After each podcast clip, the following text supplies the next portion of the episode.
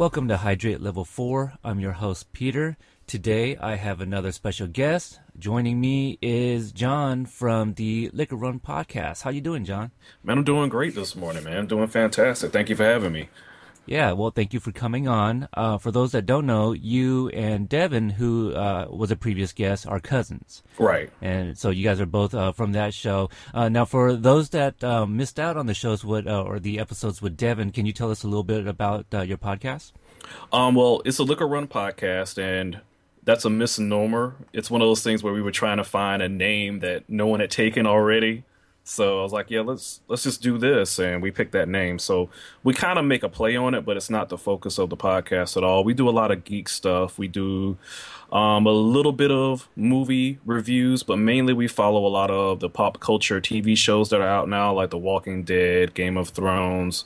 We recently started covering um, the Daredevil series on Netflix but we're gonna we, we're trying to branch into other things. We want to start covering comic books and just general geek culture um, in total. And it's a cool spin on our podcast because the main three hosts, Devin, myself, and M, we're all cousins. So it's it's a pretty cool podcast, pretty cool concept. Yeah, it really is, and and um, you know I mentioned it before when Devin was on. You know, I, you guys definitely made your way into my um, regular rotation, so I, I listened to every episode at least um, to the point where like if you guys are reviewing an episode of something I hadn't watched yet, obviously I don't listen to that yet. Right. So I I think I am too behind. I haven't uh, listened to the Daredevil because I need to catch up, and um, the latest Game of Thrones. I know I didn't watch last week's, and uh, tonight is going to be the second second episode that I'm not going to catch. But you know, you, you are a podcaster, and you know the struggle is real. Yes. Trying to find time to get uh, uh viewings for all this stuff. Um, and obviously, you know, I, I, have the family too, so that's even more difficult. Right. But um, yeah, uh, what I have said before about the show, it's a definitely a, a, comedic take on on reviewing.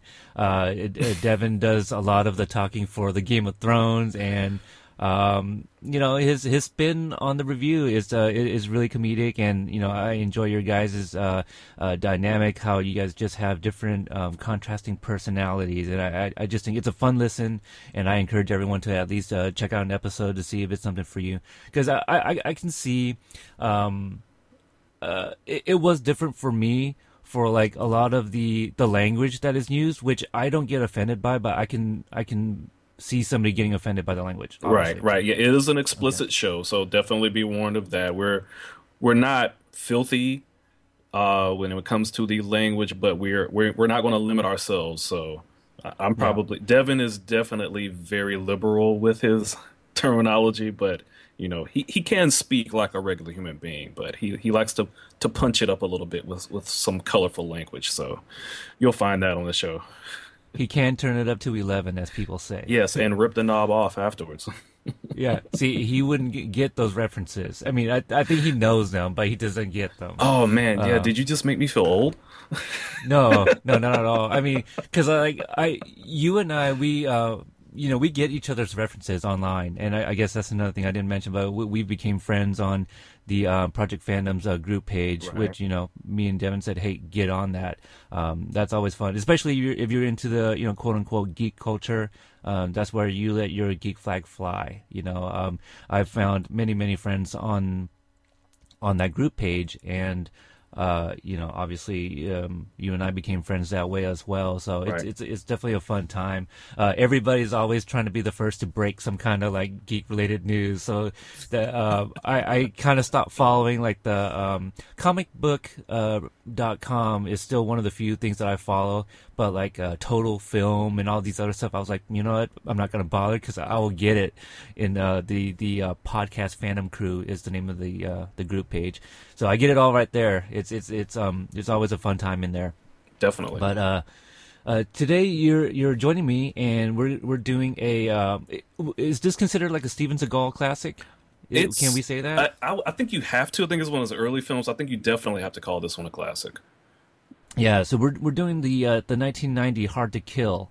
Uh, yeah, it's, it's, rated R. It's an uh, it's a crime action movie. Uh, this is directed by Bruce Malmuth and written by Steven McKay, which I don't I don't know either of those names.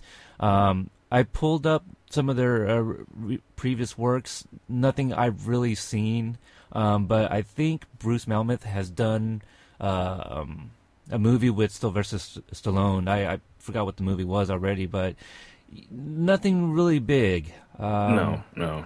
And this, I don't know. I didn't look at the numbers, but I'd imagine this is the biggest thing either of them actually did or um, involved with.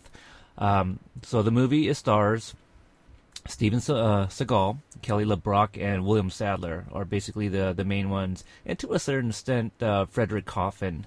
Um, Steven Seagal plays Mason Storm. Kelly LeBrock played Andy Stewart. William Sadler plays Senator Vernon Trent, and uh, Frederick Coffin plays uh, Lieutenant Kevin O'Malley. Um, so this is rated R for you know. Here's the parental guidance for uh, anybody that is considering letting their kids watch it.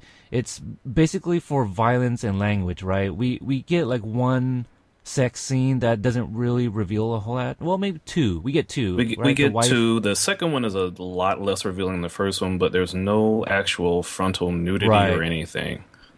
There's brief nudity, uh, kind of towards the end. Yeah. the uh, Vernon, yeah, Vernon Trent's house. Right. Yeah, very right, brief. Um, yeah, it, it's pretty brief. Uh, yeah, it, it's it's definitely a, an R. Um, if Phoenix were to watch this, he's about to turn 15. I I think 15 might be okay. Yeah, with this is the, the violence is more more the the more graphic part of it, and I think if he's playing any of the shoot 'em up type video games at all, then this will probably be tame compared to some of the games kids are playing right now. Un- unfortunately, if you yeah. put it in that perspective. Well, and, and let's be honest, I, I, think we've all been desensitized to you know The Walking Dead, and The Walking Dead is probably more graphic and violent than than this movie. Oh, by far. Yeah, by far. Th- this one's just mostly like bone breaking. You know, uh, some stabbings here and there, um, but a, a few f bombs, not a whole lot. I I, I didn't remember a lot of these lines, and I'm like, you know, Steven Seagal was kind of a badass, you know, and uh, I've always known that, but he wasn't like one of my like favorite action heroes or anything like that. Well, I was surprised watching this because this is one of those movies that started being run on basic cable yes. not long after it was out, and I was surprised at how much of the movie is still there. Mm-hmm. You know what I mean? Like mm-hmm. it, it, they didn't have to edit so much of it that the movie feels dramatically different if you watch it on basic cable. Yeah, it was probably one of those things that was on like USA a lot. You know, yeah, because I, I it's funny like going back and watching this. I, I um, I wouldn't say I grew up watching this, but I feel like there was a phase where I watched this a lot because going in mm-hmm. there were very few scenes that I remember, but as the movie played, I'm like, okay, nothing is coming up where I'm like, yeah, I completely forgot about that. It refreshed my memory, and watching it all the way through, I was like, yeah, there's not one thing that I forgot. The only thing I did forget were like details from the movie mm-hmm. because this came out in '90. You know, I, I don't want you to date yourself because Devin always jokes that you're you're an old man, but uh, when this movie came out, I was seven years old. Okay, so I, you know, so I was probably not even ten when I did watch this and um, well, how old are you in fifth grade? What's the fifth grade age range? Uh, eleven. Does that sound okay? Right? Okay, yeah. So I was about eleven when this came out. So yeah. yeah okay. I'll do yeah. That's fine. Yeah. Yeah. So and I felt like even seven, eight, nine, ten, whatever age I was when I saw this, it um, you know, I, I, I think like the sensual stuff kind of went over my head, and I might have been at an age too where I kind of looked away anyway. Um, and and right. but also maybe maybe a, well no we own this. I do remember that. We did own this on vhs vhs um, yeah yeah. And remember you used to put that in the the, the uh, recorder that's like shaped like a car? The, oh the rewinder. Yeah yeah the rewinder. yes. yeah. Did yeah, i say recorder he said recorder. Yeah. okay, yeah, my yeah. bad. My bad. You said yeah. car. I'm like, oh no, he means the rewinder. Yes, yes. Yeah. Be kind and rewind when you rent your VHS tapes, kids. Yeah, and that said it. Uh, the Blockbuster had that on the back of their VHS tapes. I think. Definitely. Yeah, be kind rewind. Because I worked when I worked there, we still had VHS, and we used to have like a bunch of those uh, um, rewinders just lined up. And every time somebody checked in the movies, the first thing we do is, you know, well, if it's not rewound, throw it in. Um, That That's was not that's not fun. That's a that's a dead era. Oh man, I Yeah. miss that. I miss that so much. So when I worked at Blockbuster, um, we were transitioning into DVDs, and so that yeah, we slowly started phasing out the tapes. So I was at the um, at Blockbuster during that time, so that was very interesting for me. Uh, I, I even worked at the movie theaters, and this is a, a tangent, obviously, but when I worked, when I worked at the movie theaters, because uh, I guess I'm bringing this up because this this kind of came up in one of um, Nina Perez's uh, uh, podcasts on uh, Geek and Review, and they were talking about Star Wars, and and um, that kind of like spawned off this thread in her group page. You know, like what, what was like what was the first big theatrical Star Wars movies you saw? And a lot of people in the group page are actually young, so Phantom Menace was like their first one. Which and is so unfortunate. Oh wow, that is so unfortunate. when did uh, Return of the Jedi come out? Well, see, that's the thing. Like, people like my, I'm mid 30s, so I'll, just throw that out there. So, people in my age, we kind of think that the Star Wars came out when we were kids, but all that stuff came out like when we were like five and under. So, I think Return of the Jedi may have been like 85 or 86 at the latest. Most? I, yeah, Yeah, I almost most- yeah, want to yeah, say yeah. 83, if I'm not mistaken. Yeah, But I want to say it's closer to that. Like early 80s is when all Mm-hmm. that stuff happened. Early to maybe 84, 85 was the last one that came out. Yeah, and uh, so I'm kind of in that same boat. So Phantom Menace was my first theatrical Star Wars movie. Um, and I was working at the theaters that time. And oh my God, it was like the craziest thing I've ever seen.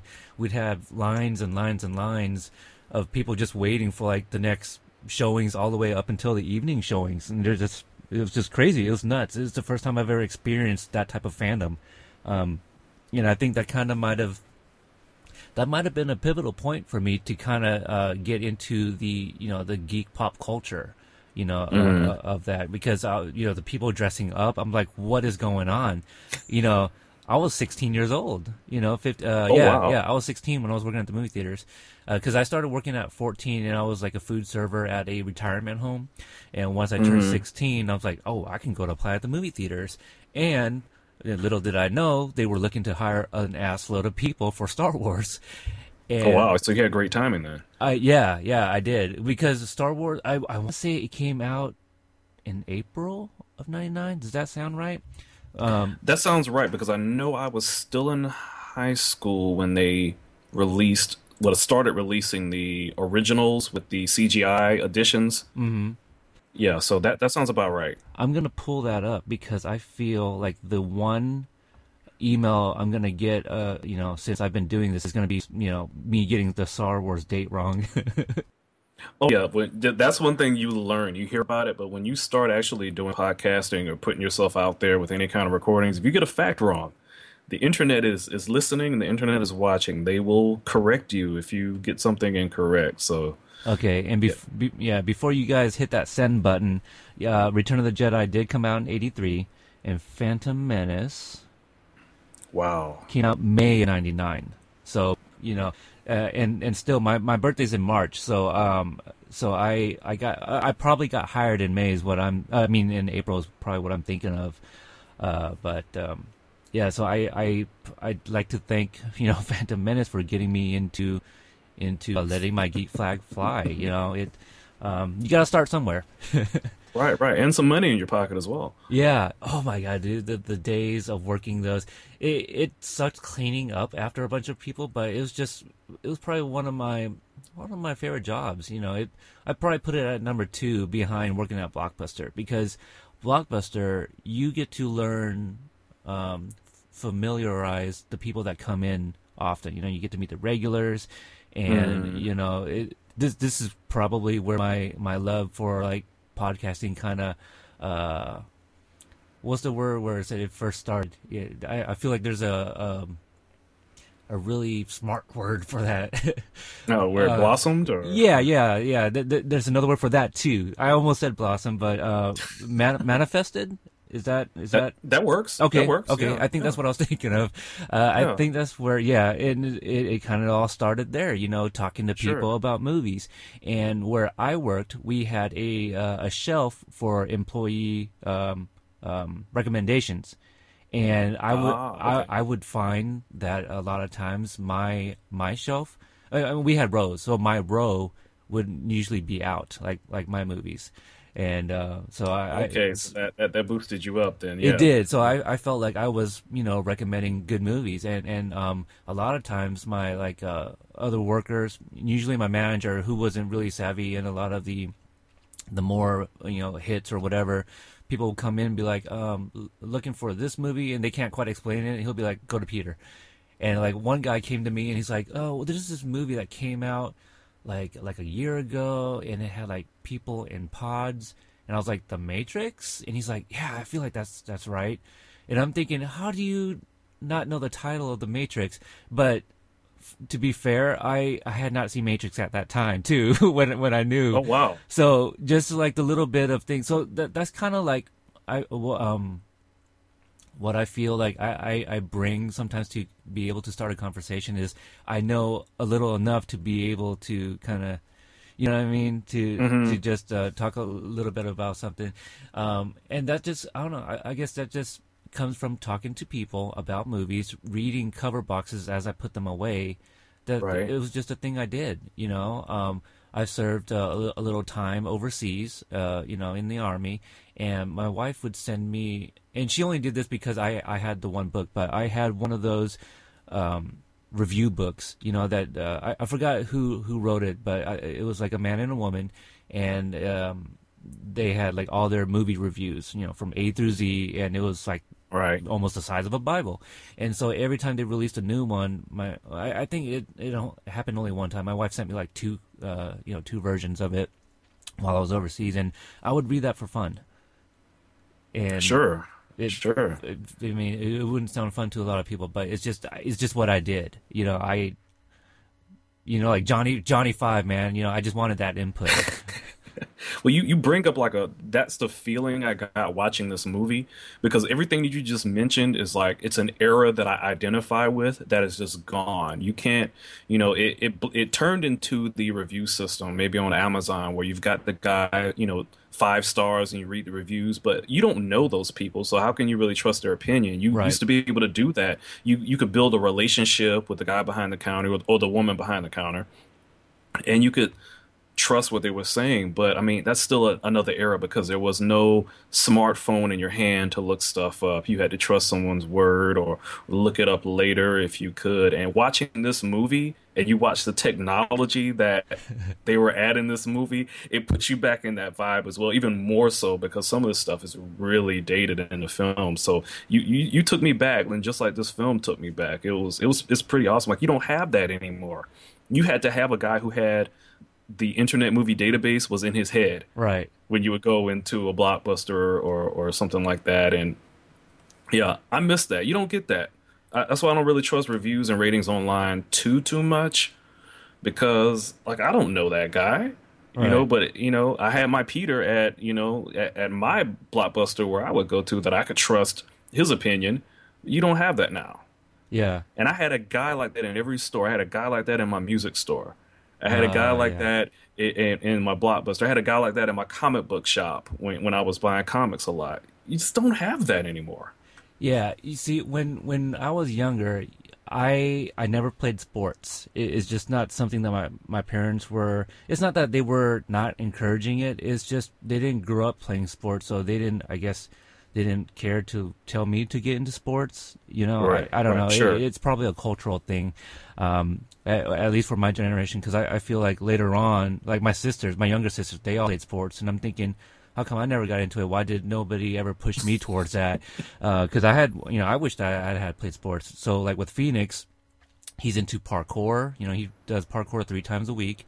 Uh, he played basketball up until I think eighth grade is when he finished. So this this is his freshman year. So he he didn't play basketball, but I have seen that he's kind of um, uh, he's po- pretty popular with the ladies. Uh, that boy. Sure. Uh, wow. and uh, he's he's just popular in general. Like he, he's always been a popular kid in school. Um, for his eighth grade yearbook, uh, his middle school yearbook, his last year, uh, in the back, he was voted most likely to be president, and I was actually pretty proud of that because Oh wow. those those Oh, wow. were those were voted by the students. You know, That's awesome. Yeah, So I'm I'm I'm really proud of him. It, it's just I you know if he can just maintain those grades, which I'll go ahead and put this out now he got the grades up, so he will be returning shortly. And we wanted to make it more of a like uh, of a splash, but um, now our schedule is just not working out for uh, to to review. But but you know we've been talking about a movie which we want to kind of keep under wraps. But he was like, yeah, I I want to come back and I I want a particular type of movie, and he wanted it to be something that I also grew up watching because because I was like, oh wait, now that you're coming back, we got some listener requests. You know, he's like, well, sure, let's put those on hold because for my return, I'd like to do a movie that I enjoy and that you grew up with. So at least he's trying to kind of keep me on track. So that's what I feel he brings is that he kind of grounds me because like I feel sometimes that I want to appease our listeners, and he's like, "But we need to stick to what this show's about." And I'm just like, well, sure. "You're right. You're right. That's why you're my son."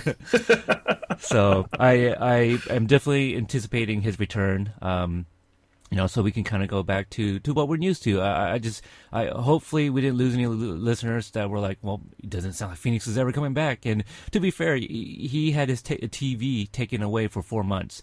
So you know, if your TV's not in your room, mm. that you know that doesn't mean you can go watch a TV in another room. You know what I mean? Your TV's taken away. Your TV's taken away. So sure. he can't review movies obviously if he has no TV. So that's you know that's a little bit more of what's been going on with Phoenix for those that have been wondering, and, and that's why you know and and I feel that that was an opportunity for me to you know meet other uh, great um, podcasters and, and and make friends, and then that way, I feel that. It, it would be easier to bring a guest on when he's on, you know, rather than just introducing him to strangers. I can kind of f- fill him in. Oh, these are the type of podcasts they do. If you're interested in checking them out prior to them coming on, whatever you know. So um, I, I just uh, yeah, uh, excited for him to come on. So back to what you were just saying and going back, let's go back to 1990, and I want to pull up mm. some some movies, and I did this with Devin as well. Um, okay. 1990 seemed to be the year for a lot of different sequels, and I'm gonna start from. Um, um, I'm gonna kind of go off of uh, the the box office uh, gross um, that how they performed I'm gonna go back to I don't know where to start. Uh, Exorcist three came in at number 48 for that year. Um, I've only seen the first one, and I've seen the first one not in one sitting. So I feel like I've seen the entire movie, just not in one sitting. Um, and it, that's I guess that's one thing people maybe not know about me, but I'm not big on the horror movies. i am not either. I'm not either. So I've I've seen some of them, and um, there's a reason I stay away from them because I don't want to get scared. no judgment from me. I, I, agree with you completely. Yeah, and so recently I did a review uh, for for my other show, Original Remake, and I'll get into that at the end of the uh, of this recording. But uh, we reviewed The Haunting, and um, the 1999 one actually came out when I was in the movie theaters, so I saw that when I worked there. And then for this review, we also reviewed the 1963 version, which I was like, okay, you know, this is actually pretty good. I'm watching it. And then like the last half hour is where all the scary stuff happened and I was legit scared. I was uh, so paranoid and spooked. Uh, I was um, like looking over my shoulder, you know, in the middle of the night. Uh, and that that just kind of like goes back to well that's why I didn't watch a lot of scary movies growing up because I did not want to be scared and even as an adult some some things still scare me um, so obviously, I didn't I didn't care to check out its uh, its sequels. Uh, so after Exorcist three, you got Child's Play two. Uh, oh wow! now, for whatever reason, Child's Play seemed like one of those movies that was on USA a lot, like USA Up All Night with Gilbert Gottfried. Sure. So I feel like Child's Play is probably the one that I resonated with. Would, would that be the right word? Because like, I don't have a favorite horror icon but I feel mm-hmm. Child's Play is the one the the franchise is the one that I saw a lot on TV one two and three. Um, Nightmare on Elm Street. I don't think I've seen one. I don't think I've seen three, which seems to be the really uh, popular one that people really like. I, I own mm-hmm. the entire collection on Blu-ray, you know, because it was like twenty five bucks and you get all the movies. I'm like, okay, well, okay, why not? Yeah, exactly. Yeah, twenty five. Sure. That's how, how movies are there? Like seven or eight or something like that. Twenty five bucks. Come on. Yeah, some Blu-ray. Amount, yeah. So um, I do eventually want to go back and watch all of those, but I uh, I think of of all the Nightmare on Elm Street, I've probably seen three, maybe four of them. Um, I just don't remember which ones uh, I've seen. Well, I do know I've seen a New Nightmare, and the Freddy versus Jason stuff. I don't really count that as part of you know that. Um, uh, Halloween, I think I've only seen the original, uh, and then the remakes, which weren't very good. The, the first remake was okay. Uh, the Halloween two was wasn't very good. Um, let me see, and I've seen H. I saw H two O. You know that that was okay. Um, I've not seen any of the Halloween films. really? Oh, I'm a little Yeah, I- surprised. Not I- even the original. Not even I've seen parts of it, but it was part of that whole you know horror thing, and I was I was never properly motivated to to watch all of it. But yeah, I've never seen any any of the Halloween films all the way through. Maybe like ten or fifteen minutes here or there. Yeah, and and to be fair, I think the original Halloween I saw like later in life too. So definitely not when I was younger. Um, yeah, Um, yeah, because yeah, I was more of like Child's Play when I was growing up, and then as I got a little bit older, I was more into the Scream stuff. So I guess I was Sure. more into thrillers than the actual, you know, supernatural and slasher flicks and things like that. exactly. I I, I agree. I, am in the same boat. Yeah, uh, Predator Two also came out that year. Uh, Rocky Oh. Five. You you like Predator. Two? It that was not a that movie didn't exist. Just just forget it. It, it was not a it, it was a good it was not a good movie, but I enjoyed it. If that makes any sense. Do you do you think the movie would have been better if Danny Glover dropped a um, "I'm too old for this shit" line? That was like his thing, you know. So I think he kind of should have, because that would have been the one situation where it actually would have worked. Because he was only in that one film, so that would have made sense. Yeah, I'm, I'm too old for an invisible alien hunter from Yeah, like I I need to retire now. Yeah, I- I'm retiring now. You can have this. Um, Gremlins Two came out that year. Also, Awesome. Young Guns Two. Hmm. I want to do the first Young Guns eventually. That's a good. one. Fantastic movie. Fantastic movie. Uh, RoboCop Two. That's Hmm. took a turn there with with, with that sequel. Yeah, yeah. Uh, now this is surprising. Goodfellas came out that year, but Hard to Kill made more money. Um, Goodfellas came in at 26. Hard to Kill came in at 25. Yeah, I think, and that's I think that's kind of what catapulted his career because I think this movie had like a ten million dollar budget and it ended up making like forty six million in the box office in the states or forty something million I want to say. Yeah, you're very close. Yeah, pretty much. Yeah, so he he he that kind of catapulted him. I'm like, oh, well, we can. He's profitable, you know. Oh, so right. that, that, that's huge.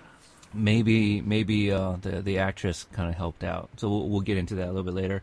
Uh, look- Yeah. Look Who's Talking Too also came out that year. Uh, Uh, Godfather 3, Back to the Future 3. And here's your top 10 for 1990. Uh, Kindergarten Cop comes in at 10. mhm. Dick Tracy. Uh, Wow. Die Hard 2, number 8. Okay. Total Recall, number 7. Oh, Hunt for Red October, number 6. Uh, good film. Teenage, film. Teenage Mutant Ninja Turtles, number 5. That's really surprising. Uh, but it was a big hit. Uh, Pretty Woman, number 4, which I've still never seen in its entirety. Uh, Mm. Dances with Wolves, which I've still never seen. That's number 3. Uh, care to guess what number 1 and 2 might be for 1990? Ah, I'm gonna get it wrong. I don't. I don't even want to try because you, I'll, I'll give you named some hints. stuff. I'll give you some hints. One of them uh, has a kid. I'll leave it at that. And then the Home other, Alone? Yep, Home Alone was number one, and number Okay. two. This movie uh, is associated with a particular song from I want to say the '60s. Um, is it Dirty Dancing?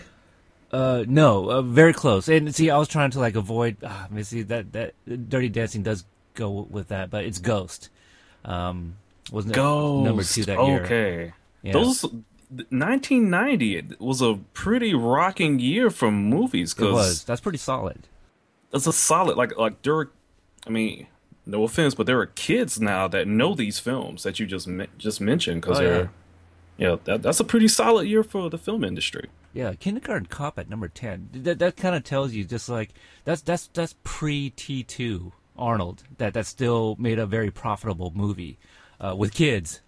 You know. Hey, Arnold was Arnold was drawing. He was a brand unto himself at that point. Yeah, I guess you're right because he's already he already came out with like Terminator. Well, Total Recall came out the same year. Um, But I mean, you're coming off of the first Terminator. Right. Uh, I think both Conan films. Uh, Red Sonja, which you know, Red, yeah, yeah, Red Sonja, but um, Red Heat. He was in. He already- that was him. yep.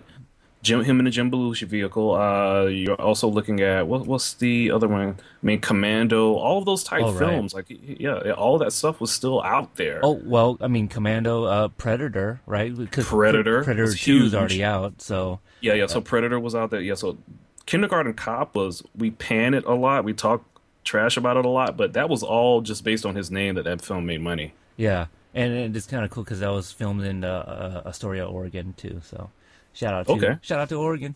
Um, now some of the songs I, I pulled up the songs, and in this one uh, I, I did a little bit differently. I, I didn't pull it up by the months or anything like that.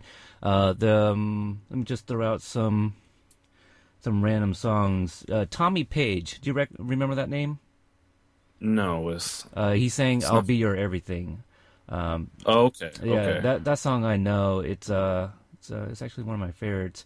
Uh, MC Hammer, have you seen her? Blame it on the rain, Milli Vanilli. Uh, Milli Vanilli. Oh man. Ice Ice Baby, Vanilla Ice. Oh. Uh, Back to Life, Soul II Soul. Um, let's see, Janet Jackson, Rhythm Nation.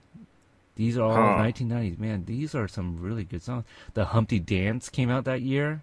Wow. Janie's Got a Gun, Aerosmith. Uh, Did you hear that? Uh, Devin asked me. He was like, "Aerosmith's a band, right?" that's that's why I call him a filthy casual because he he is. But you know what? Uh, you, you mentioned Milli Vanilli. It's Yeah. unfortunate that they got caught in that lip syncing thing because everyone does auto tune nowadays. right. That is such irony, you know, based upon people can't sing now. They just run it through a processor and they and they're able to get have a music career. Yeah, yeah. You're you're absolutely right. That's that's that's really funny. It, um, I wonder how they would fare now. You, you know, people are like I'd give them money. I would give them money. they they would actually just go into the lip, uh, lip sync battle show. You know, they they they'd probably Oh, be they'd okay. win. Yeah, they would. Um, They better win. they should. Yeah, absolutely. Yeah, after making all that money. Um, New Kids on the Block, Step by Step, Pump Up the Jam came out that Oh, year. Shame. Yes. Um, Bell Biv DeVoe, they got two songs in the top 11. Number 11 is uh, Do Me. Um, and ooh, Blaze the of, other one is Blaze of Glory. Uh, and that makes sense because that was on the uh, Young Guns 2 soundtrack. yes, that Yeah. makes sense. That Yes, makes a lot of sense. yes. Billy Idol, Cradle of Love, number 9 there. Oh, and Vogue, Hold On, number 8. Oh man, En Vogue. I did not remember that being 1990. I thought it was later on. that makes sense. I remember seeing them at concert, and they changed costumes on stage behind some um, paper uh, uh, uh, screens. Uh-huh. Oh man, yeah, that was a You get you got to see like their silhouettes or something, or yeah. You got to see the silhouettes, and yeah, for for a kid, yeah, I probably shouldn't have been seeing that, but yeah, that that's a memory. Obviously, that stayed with me. yeah. Uh, you got Phil Collins with "Another Day in Paradise." It's a good song. Um, Mar- Okay. Mariah Carey, "Vision of Love." Um, Madonna's "Vogue" came in at number five. Uh, Vogue. Vogue was playing off the Dick Tracy soundtrack, wasn't it? Or she was kind of playing off something because she had a lot of heavily involvement with that Dick Tracy soundtrack. well, yeah, she was definitely in the movie too. So that, yeah, you're right. Maybe that. Um, um, eh, I don't know if that came. I'm not sure. I think it was. I think it was like in the same. Some of her stuff that was on that Vogue album was on the Dick Tracy, or she used a lot of themes in some of her um music videos. I want to say. Okay. Uh, Bell Biv DeVoe with "Poison," number four. That's that still holds up, man. That's still on the radio. That's still on the radio. Yeah, you you know that. People know that. Yeah, people, can still know that, lyrics. and I can't believe Nick Cannon like sampled that song. Do you, Yeah. you you don't know the remake, do you? Do you? Uh, uh, no, I, I, Okay. I, I've actually my my one main. Ex- I've seen Nick Cannon do comedy live in Vegas, and I was in the front row. I fell asleep during his set. Yeah. That's I was. and he didn't pick on me. That's that's how much of a comedian he is. yeah, or lack thereof. Yeah, he's. There you go. I've never been a fan of him. Um, Right. Sinead O'Connor, "Nothing Compares to You." I Ooh. don't I don't know the title, but I feel like if I heard it, I'd, I'd know the song for sure. Oh, you would definitely. Yeah. Um, it must have been Love by Roxette. And Hold On, Wilson Phillips was number one. in 1990. I thought they came out a little bit later too, but that song Stuff- that song still holds up. I think. a lot of those songs you mentioned in that list, people are still playing. Like you will hear that on the radio from time to time. Yeah. And not a classic radio either, like regular. Okay, so that's that's a little uh, a little traveling back in time that we did there. Um, now, Hard to Kill, we'll- we'll go ahead and get into it now. If for those that haven't watched it, it's it's about um, Steven Steven Seagal plays a detective named Mason Storm, who uh, comes across like um, this this meeting on, on on a dock, and he's recording it, and I think I think he figures out that it's uh, it involves politics and there's some corruption, and so he's got this footage, and basically the movie is about um, they they try to kill his family, um, well they kind of do, and and then it, it turns into like a revenge action movie, right? To to Sure. you know avenge his family, and that's basically the gist of it. And so yeah, okay, so we'll, yeah, we'll just go ahead and go in. The movie starts off, uh, and it's 1983. Uh, it- so again, there's this meeting going on uh, at the pier, and um, Mason Storm he's uh, he's videotaping, and now I I think this is what you were kind of talking about earlier on in the recording as far as like. Uh, like like the, the stuff that he was using, he had a tape recorder like on his neck. You know, he was wearing it like like Flavor Flav wears a clock, right? I don't know. Did you Oh, catch yes. that? The tape recorder? Yeah. So he's got. I, this- I did, yeah, and that thing was huge. You know, there were four to six double D, I mean, um, D size batteries in that thing as well. Yeah, and the buttons are huge too. They look like keys on a piano. You know, there's Yes. probably like four or five different buttons. He's got this uh, video camcorder with a boom mic, and he he sucks at handling that camcorder. Like I, don't know if you watch him, but he can't like. It, it's not that his hands aren't steady. It's just like the way he handles it. Like he he will he'll be listening to what they're saying, and then he'll put the camera down to talk to himself out loud. Which is crazy and it's a shoulder it's a shoulder mounted um camera system as well so i'm like that's that shoulder is supposed to give you stability but you're you're all over the place Well, and and he's not even putting it on his shoulder. He's holding it like you would now, you know, um, as Exactly. as if there's no viewfinder. Um, and and I don't remember exactly what they're talking about, but uh, again, it's you know it's it's about politics and and uh, this politician he says that he uh, I, I think the police force has his backing or I, I forget the actual dialogue but he mentions he says you know you can take that to the bank. And that's just a line that's going to be you know mentioned throughout um, uh, I, I just find it funny that you know we'll go ahead and say it now it, it's Vernon uh, it's uh, Senator Vernon Trent right that says this line. And it ends up being like his slogan for his campaign later on. Um, Sure. I just feel like I don't know. I, I I just found it funny that it's something that he it's it's a thing that he says, but it ends up being his slogan too. I just feel like a slogan should be more something. Um.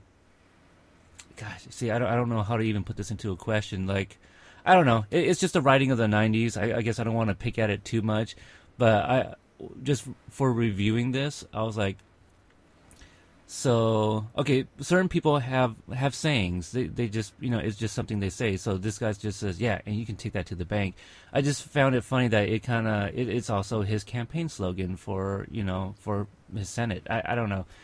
Um, I really don't know where I'm going with that. It's well i found i found it kind of funny because you hear a lot of real news in this in this film because i guess they're trying to amplify the fact that you know there's a time shift and you know so you hear a lot of george bush uh, george w. Bush's father Mm-hmm. and he's he's quoted a lot as saying no new taxes no new taxes no Oh, new taxes. So that was kind of a good little comparison with the two.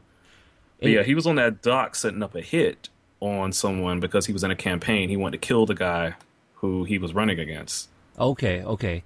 Um, see, and and here's the thing. Like, uh, I I watched this online, and I have mentioned before in other shows that I prefer to watch everything in with subtitles. and and this is another reason why, because like yeah, Mm. some of the dialogue I don't get, and um my my whole household uh we we, we watch everything with subtitles or closed caption. Our TV shows closed caption. Our movies subtitles, and everybody does that. Phoenix does that. My wife does that, and you know it's for examples like this. Like uh, so I'm I'm you know. I'm sitting on bed watching the movie on my laptop, t- taking notes at the same time. And I'm just like, yeah, I'm not catching much of this dialogue, you know. Um, so that's that's what I prefer. And I know some people they're just like, well, how how do you watch something and read at the same time? Well, if you're reading it, there's not a whole lot going on on the screen. you know, I mean, th- there's things that Mhm. you'll miss, but you know, I, I just feel like the dialogue's more important. Um, but I I find it weird that you know I don't really care that that Storm is talking to himself uh, out loud, you know, while he's filming, but he, for whatever reason, he's like, "Come on, hurry up, guys! You know, Oscars tonight." So, is he a movie fan? you know, he's he's really concerned about the Oscars.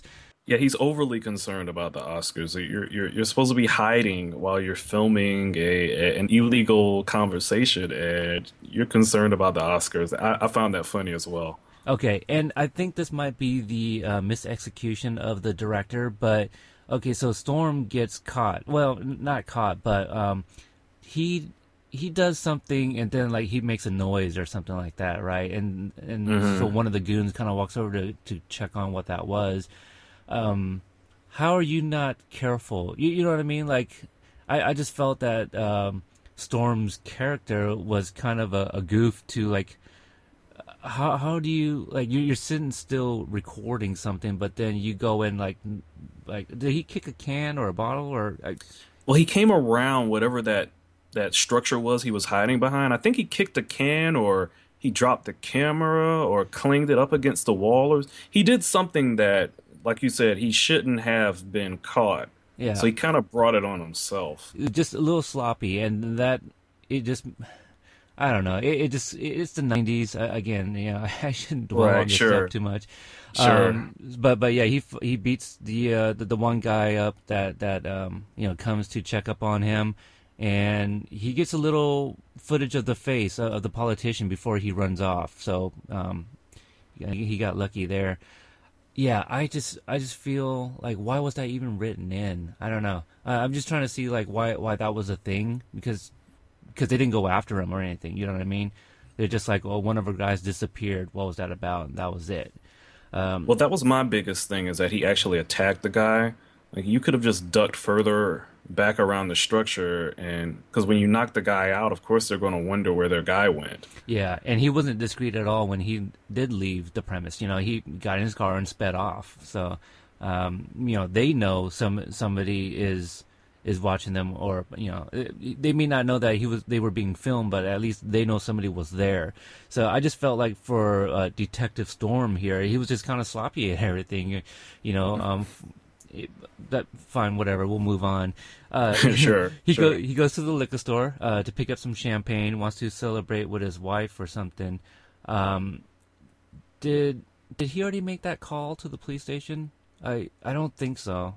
I I'm- i'm sure that's something i would have written down No, I want to say that he hadn't even made the call yet. Okay, okay. So he's picking up champagne for his wife, and he finds like a stuffed monkey um, at the liquor store of all places, and so he's going to get that for his son. And so he goes to the the cashier, and uh, I, I I think they know each other, right? They they have like a little exchange, a little back and forth. Because at first I wasn't sure if they knew each other, but it does sound like they you know they kind of go back a little bit. Um, and he asks the guy if he's going to watch the Oscars tonight.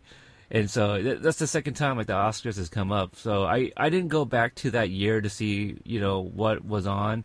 Maybe that would have been interesting, but I did find that based on that dialogue that this probably puts the um the, the time frame of April 11th, 1983, because that's when the Oscars aired that night. So that's Oh, really, wow. that's really the only like piece of trivia I picked up for this movie. Uh, but that would have been interesting to see what was like running uh, in the running for like best pictures and stuff.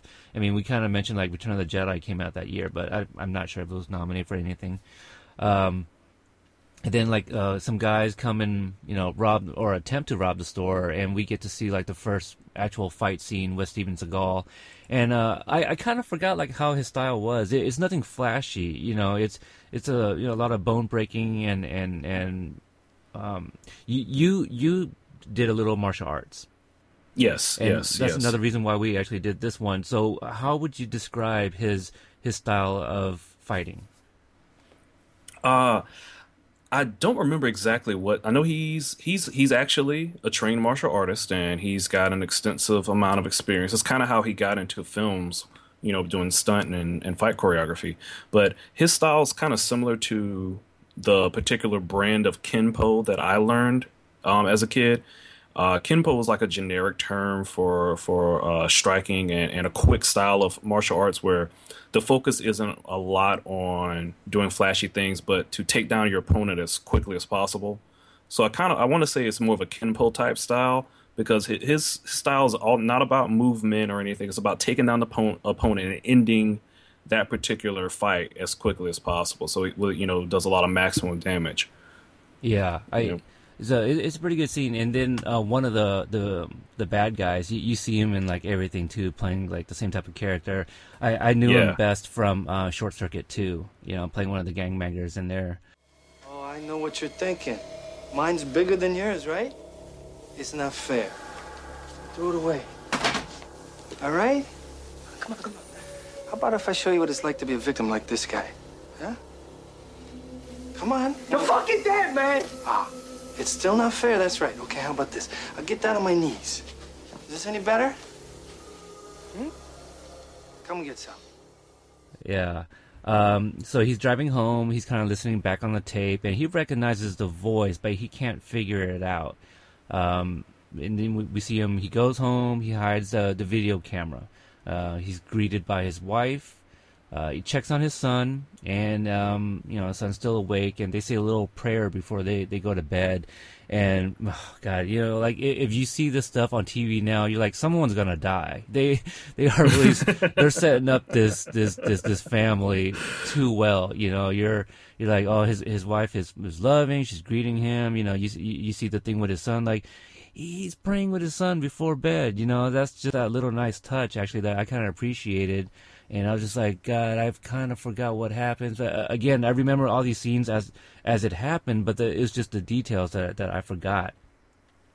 Sure, sure, sure. So they're in the bedroom, um, you know, doing what they do, drinking a little champagne, having some mommy and daddy time, and they got Johnny Carson playing on the background because you know that's what people do when they're, you know, having grown up time. Um, But that that was also funny to me because if Carson was on, that means he missed the Oscars. oh, right, because it's late at night now. It's late at night now. Yeah, Johnny usually ends at the night. That's so, right. yeah. No DVR. So maybe he was watching Johnny Carson to get the recap, to get you know Carson's sp- Sure. spin on his uh, uh on the winners.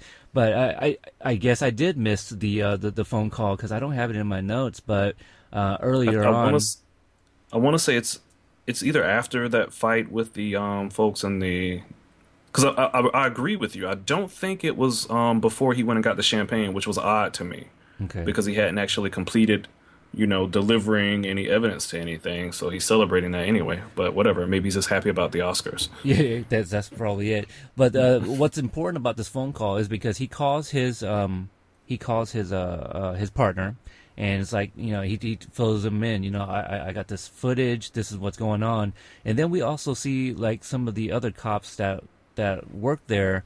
Um, they're like, well, uh, Storm calls, right? And then one of the other cops picks up and uh, he tells Storm's partner, he's like, hey, Storm on line three. And so, so they talk, and then you see like what two or three other cops. They're eavesdropping on like one line, and I, I find it funny. Even in the '90s, when you see somebody like pick up a phone to eavesdrop, like you, the person that's already talking, you'll hear somebody pick up that phone.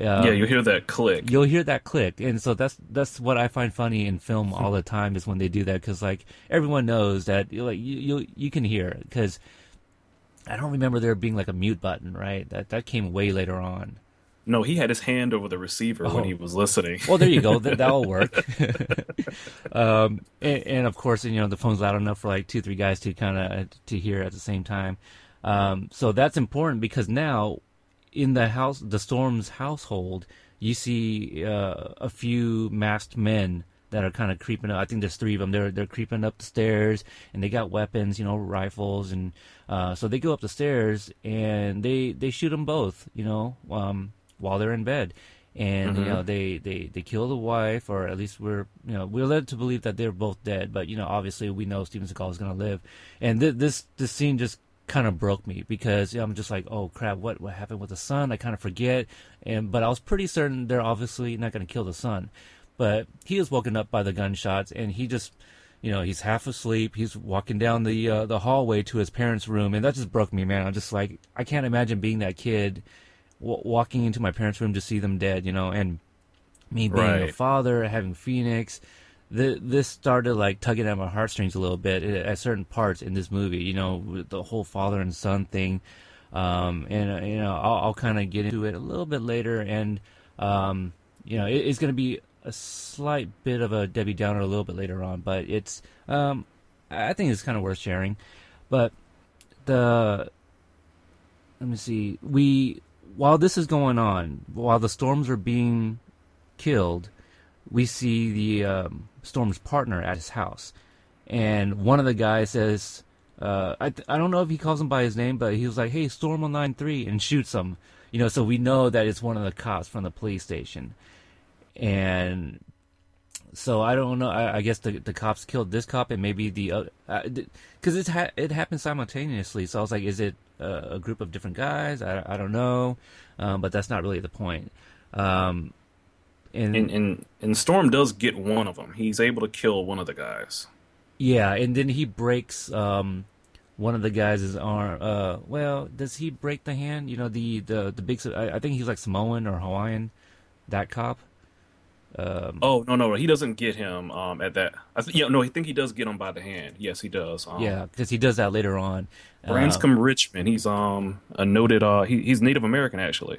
Oh, Native American. Oh, wow. Yeah, he, he Yeah, totally yeah. looks like like okay. Um, yeah definitely sure sure. uh, that's me being a racist there because brown people look like. but I'm Asian too, so you know I can I can say that. Uh, yeah, the, the bad cops they're they're planting drugs. I think that's when the son walks in, and uh, yeah, they they the two guys they attempt to shoot him, but uh, um um what's his name Sonny Sonny jumps out the window. Yeah, and so so I was like, okay, that's right. He, that that happens, and and then like for the almost the entire film, I was like, what does happen? Because I I was like, he's got to come back. That that's that's the thread that they they have to tie, um, uh, a loose thread that they have to tie. Yeah. So I knew he was going to come back. I just don't remember how, and so I was like, I don't. I really didn't remember the the relationship between the father and son. So we um, we cut to the hospital, and uh, Senator uh, Trent he he's there, and he's talking about the the death of Mason Storm as if like they were really close, right? Sure yes yes. And then yes. th- that made me think like, well, Mason Storm kept on saying, "I know that voice." Like, if they're that close, wouldn't he know? You know what I mean? Um, but it could be a thing where like Senator Trent, he's just like, well, Mason Storm, I know, I know he's this, you know, he uh, he gets a lot of merits and and, and awards because he's just this, um, you know, gung ho uh, detective. You know, he's the best of the best, and that's what maybe that's they just know each other in in in that aspect. You know, maybe Well, he also mentions that he used to be a, a, a, a district attorney. Okay, yeah, I had that in my notes, but I thought that I misheard something. Um, so maybe they worked on cases together, but I just feel like, uh, how do you not know? They never flesh it out, but I guess we're kind of supposed to assume because Yeah. he's like this hotshot cop and he's a district attorney that they would know each other. Yeah, and we meet uh, Lieutenant O'Malley, which is you know probably just somebody that worked with uh, with Storm, and um, you, you know, d- doesn't he say that uh, Storm was like the most unstoppable sob that he ever learned Yeah, or yeah. met and- or knew? And now, uh, Yeah, and he's internal affairs, which was kind of weird to me that a regular cop would be friends with a guy who's internal affairs. Hmm. is it interesting, uh, and we don't know exactly what Mason Storm was like, what division or department he was part of. No, we don't. Uh, but we do meet um, uh, Detective Goodhart. Uh, now he's from Homicide, right? Yes, This yes, is the bald yes, guy. Now, did you know who that was? The actor I who played him. didn't. I did not recognize the actor. I've recognized him off the bat, but it's it's Hank from Breaking Bad. See, I haven't seen Breaking Bad. Okay, see, I, I thought I remembered that, but I wasn't sure. But I was going to bring that up anyway because I, I feel like you did mention that on one of your episodes. Um, but it's it's the brother-in-law from Breaking Bad, and he is really skinny. He, because uh, Hank Oh, Schrader, wow. yeah, Hank Schrader is uh, is you know he's not fat, but he's heavier now. Uh, you know, on Breaking Bad or when it aired, and um, Detective Goodhart is who he played. Like, I was like, man, he looks really familiar. And then I had to look it up. I was like, that is Dean Norris, and he was, uh, yeah, he was really skinny in this one. And then, um, uh, funny enough, he played a guy named Tony on Total, Re- uh, Total Recall. He's the one. He was the alien with like his face was kind of half covered with the uh, the big old scar on his face. The cab driver? Not the cab driver. He um. No, he was one of the ones in the Resistance Yes. when they get to Mars. Okay, okay. And you okay, can't tell him sense. because of like the prosthetics on his face and stuff like that. Sure. But but yeah, he, uh, both of these movies this the same year. And if you go look up Dean Norris's like filmography, he's been in like tons of movies. He's just one of those guys that's like he's always been working and he's never had anything big until like Breaking Bad came along. But he does a really good job in this in this movie. I I, I like his character. oh yeah, definitely. Um, well, sp- speaking of which. Will, William William Sadler, Yes. the um the Senator Vernon Trent, he was the Grim Reaper on the Bill and Ted um, movies. Oh, was he? Oh my god. Yes, he was. You know, see, I knew the name, and I, I didn't look that far back, but I know that he uh, um, played um, Simon Stagg in The Flash.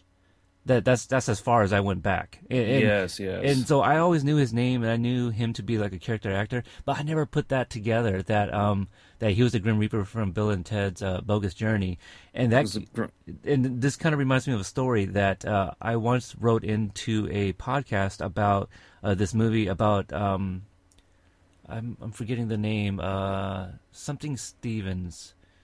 Uh, I'm gonna have to look that up real quick because that's gonna bother me. I mean, because this is the, the, the actor, Yeah. last name Steven Fisher Stevens. Fisher Stevens. Yes.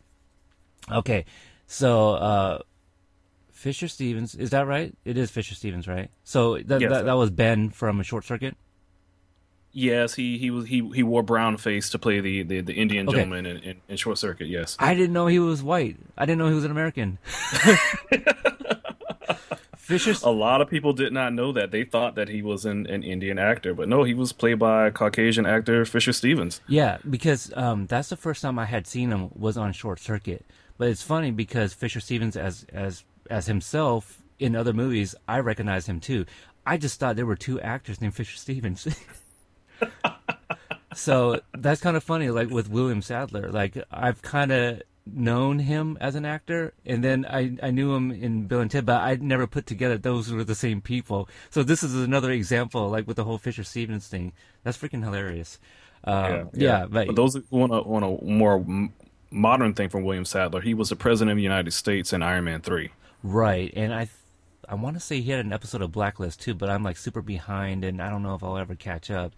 It's just one of those shows, like like Agents of Shield. I keep hearing like how awesome uh, season two is. I'm just like, well, I kind of already fell off, you know. And it's just no detriment to to the, to that show. It's just because I watch so many other other things. It's hard enough to get a, a viewing for like a movie, you know. Oh yeah, So- definitely, definitely. Um, so they have a little exchange here, uh, Goodhart and O'Malley. Um, obviously, you know, because one's homicide, the other's internal affairs, and you know, O'Malley is like, you, you know, um, because because Goodhart mentions how you know he's basically saying that Storm was was um was dirty, you know, because of the drugs and things like that. Obviously, it was planted, and O'Malley, Sure. we, we get to see here that that O'Malley sticks up for him. Is like, you know, I, I know that guy. He's uh, again the most unstoppable son of a bitch I, I've ever known.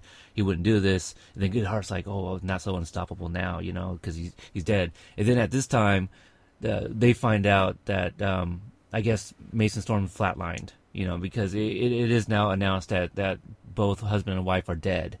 Um, Sure. and then everybody leaves. O'Malley's still there, and then out of nowhere, the doctor's like, "We got a live cop here," you know, and and so that all of a sudden, Mason Storm comes back from the dead, um, kind of, and then uh, and then O'Malley is like, you know, does anybody else know? The doctor says no, and he goes, "Good, okay, let's keep it that way. The deader he is, the safer he is," and. I just feel like okay, you know, it's just another one of those '90s writing, but like. If you were the doctor, do you pronounce him dead just because of a cop told you to? You know, I mean, Uh, you would you would not be able to pull that off now unless you had like a squad of Secret Service agents and yeah, you, you, you couldn't pull that off. There's too much tracking and everything. And it's just so funny because now let's jump to 1990, where the movie takes place. He is in a. He's not in a regular hospital, right? It's it's something that. I think they say I think they say it's a coma ward. Okay. So just a ward for people in comas in that particular hospital. So that's kind of a weird place to hide him, but they put him under the guise as John Doe. And it's funny too because when I was younger, I didn't know what John Doe meant. I just thought that they changed his name. so this this is the first instance where I learned what John Doe actually was. But even Sure. even then, I still I don't think I learned exactly what John Doe was until even after this movie. It did. I think I did. You know, kind of go back and go. But that's uh, Steven Seagal's name in uh, Hard to Kill. Sure. Um, so we see two nurses. One's played by Kelly LeBrock. Did you catch her name at all during this uh, in this entire movie? no, I do not. I know the no. I don't think the other nurse even says her name in that I- scene with her. I never learned her name, and I didn't know she was a nurse. So for my notes, I kept on calling her a doctor, and her name's Andy Stewart, which I swear they've never mentioned. That he never says her name that I can recall. Yeah, and they hook up too, which is funny. So I maybe Yeah, we'll talk about that. sure. And and they they may have said andy at least once. Like I, I feel like you have to have mentioned her name but i but like for the review i don't remember it being being mentioned. So i did not know what her name was in this I entire movie. she says her name on a phone call, but I don't think anybody actually calls her by her name. that could be it. So uh, for the purpose of the review we'll just refer to her as andy. Um, and she's talking to this other nurse. Did you catch uh, what uh, the coffee cup red that was um, this other nurse was drinking out of No, I didn't even pay attention to it. What, Okay. what did it say? So, so she's a black nurse, and on her coffee cup it says "black by popular demand." I just thought it was the weirdest thing, and I wrote that down. Wow, And that's does that that's mean funny. anything to you? Is that a reference to Uh, anything? That's not a reference that I get, and, and and he's asking me because I'm black. There's no. That's not why no- I'm asking you. I'm just because I'm. Oh yeah, it's not because like I'm like I'm black. I don't get it. I mean, like I am not a racist. I'm trying to. No, no, no. No, I'm not I even applying it. But I'm I'm thinking to that era. Like there was a lot of Black Power stuff, and um, there was a lot of like the Af- pro Africa type stuff because apartheid was um being fought heavily at this point. So I was trying to think. You know, when you said that, was there some kind of pop culture thing where I should know that catchphrase from that era? And I don't remember one, okay. other than it just sounding sounding hilarious. Yeah. No, I I, was definitely uh, uh you know um giving you a hard time about that, but yeah, that's that, that's that's the only reason I asked was if there's any pop culture reference because you're you're just a few years older. But yeah, it, it definitely wasn't because you're black. But I just thought it was a really interesting coffee mug. I'm like that. That's got to reference something, right? Because, because like the way it's she, I mean, she holds it. You know, she, she doesn't have to be drinking a coffee cup. I mean, coffee. No, she uh, doesn't. You know, and because she did, and because of what was on the cup, I go, does that mean something? And Yeah, you, just- you would not have that coffee cup in a workplace nowadays. You just wouldn't because that's that's just like a live tripwire for someone to say something incorrectly. you know? yeah, I, I want to see a scene where like Andy picks up that cup and drinks out of it by mistake. You know, it's I, I would love that. That would be perfect. And then no one addresses it, but it's like blatantly obvious that she's drinking out of the cup. That would be awesome. and then the scene will end with her like looking at somebody and saying, "What?" you know, because that's just totally '90s. Exactly. um, in the scene. So we find out that she's kind of been taking care of him. Um, and I guess he's making some kind of progress, right? It's been seven years, and recently he just kind of started turning his head. Um, yeah. And the nurse be- refers to to Mason as her as um Andy's boyfriend. yeah. It just, So you know she's- Oh my god! It's just this is so weird. Um, so this Isn't it kind of creepy? I found that whole thing creepy. Well, she she gives him a pet cat, which he can't take care of, and then you know she's she's talking to him, which which I, I get the whole talking to a coma patient, right? That's you know Sure. I get that part, but then she like lifts up his sheet to look at his you know his junk, and like comments on that too, talking about like you know ho- hopefully you wake up soon or something, and gives him this look. Now this is what I was reading uh, earlier. I, th- I I don't think we were recording yet that made me go like, oh wow, well that totally makes sense. But Kelly LeBrock and Steven Seagal were married during this movie. Yeah, this was the movie that they met and they and they got married. Yes, definitely. I, I didn't know Definitely. that. That that that's what I kind of um, I was just like, whoa, whoa, wow, you know. So so underwhelming for you, because I guess you Well, knew that. well, no, well, no. I can't really say completely underwhelming. I didn't know it at the time. I knew it because Kelly LeBrock was one on one of those reality shows, like maybe um Celebrity Fit Club or Oh, okay. something, some such thing that I probably was watching due to a, a, a woman I was dating, and I remember Sure. seeing it on. I'm like, I'm like, okay, yeah, because Kelly LeBrock was in this film. She was the the woman in um Weird Science. So like you know she was like the hot woman in that era. So I remember at that time, and maybe it was 10 years ago, looking her up. So I knew, but I'm not like, I didn't know it back then. I, I just knew, I didn't know they were together. I knew she was the woman from Weird Science. That was about it. Good for him for getting with her, but I want to address this now. I think she's terrible in this movie. She's very one dimensional. She's pretty Yes. bad, and and I, I Yeah. kind of um you know pointed out some uh, some examples later on, but I just wanted to get that out now. I she was pretty bad um in this, and I'm like, why did she? Why was she in here? Because she was in Weird Science, and then that's why I was just like, oh wow, well that kind of makes sense because they were married. Uh, but yeah, if they met on the set, it, it that just kind of like, you know, if it wasn't that, hopefully the director would have been like, you know, maybe this isn't working out with Kelly LeBrock, and then we'll get somebody else that has, you know, some better acting chops. I don't know, uh, but ugh, Which is which is saying a lot because she seems wooden compared to Steven Seagal's acting. Yeah, I actually liked him in this uh, in this uh, movie. he was really good. Um, even yeah, like him like coming out from the coma. Like I, I bought all of that. Um, You bought it? I didn't buy it on the second time. I, when I re, when I watched it for the show, I didn't buy it. When I when I remember seeing this in the past, I bought it, but this time I didn't buy it. the uh, waking after waking up and escaping. Yeah, I didn't. I, the escape, you know, actually, the escape was fine for me, but the whole waking up scene, I didn't buy it. Oh, okay. Uh, yeah, it was a little dramatized, definitely. Um, yeah, I mean, yeah, yeah. Um, so yeah, so she yeah she looks at his junk and then goes back to her desk. that that was just the weirdest thing, and I don't remember that. And obviously, I think that flew over my head when I was just younger. Um, exactly.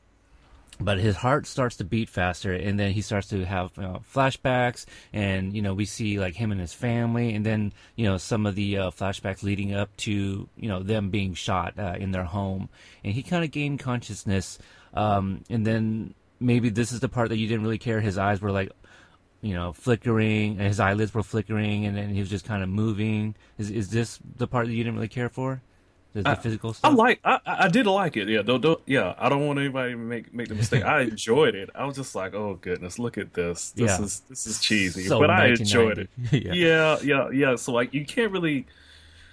I don't want to judge it based upon the the era we're in now and the knowledge I have now. So I enjoyed it. But I was like, oh goodness, here we go. yeah, it, it's it's hard not to, and then we've kind of already been doing it. But um, the the, the monitor it alarms uh, Andy, and she before she goes to even check on him, she just kind of like weighs it off as as it's some kind of like a like a malfunction. Like, oh, he can't possibly be waking up. I'm like, you you kidding me? You've been watching this man for seven years, and like. If if that starts beeping like like you know he's starting to gain consciousness like you should probably go check on him. I mean she does, but she she hesitates and she only does so because I think he does kind of um uh he does something where he I don't know he knocks something over but it brings attention to himself. That's the only reason she goes over there. Sure. I'm just like sure. you're, you're just really bad at your job and you know we'll kind of get into this a little bit more why she might even be a nurse. I don't know. Um so she checks on him uh and then and then uh, Andy she calls Goodhart. You know he's the one um, Detective Goodhart. So she's looking for O'Malley, which is weird because if let- let's assume that he's still in homicide, why like how did Goodhart end up answering this particular phone number? Because wherever Goodhart is working at, he shouldn't be knowing, right? Only O'Malley knows. So, and we said O'Malley was internal affairs earlier. yeah, he says Right. he's internal affairs. So- So, for him to. Yeah, so somebody else should be answering the phone. But I, I, I get why it's all happening, but it's just it's Sure. yeah, it's just plot holes.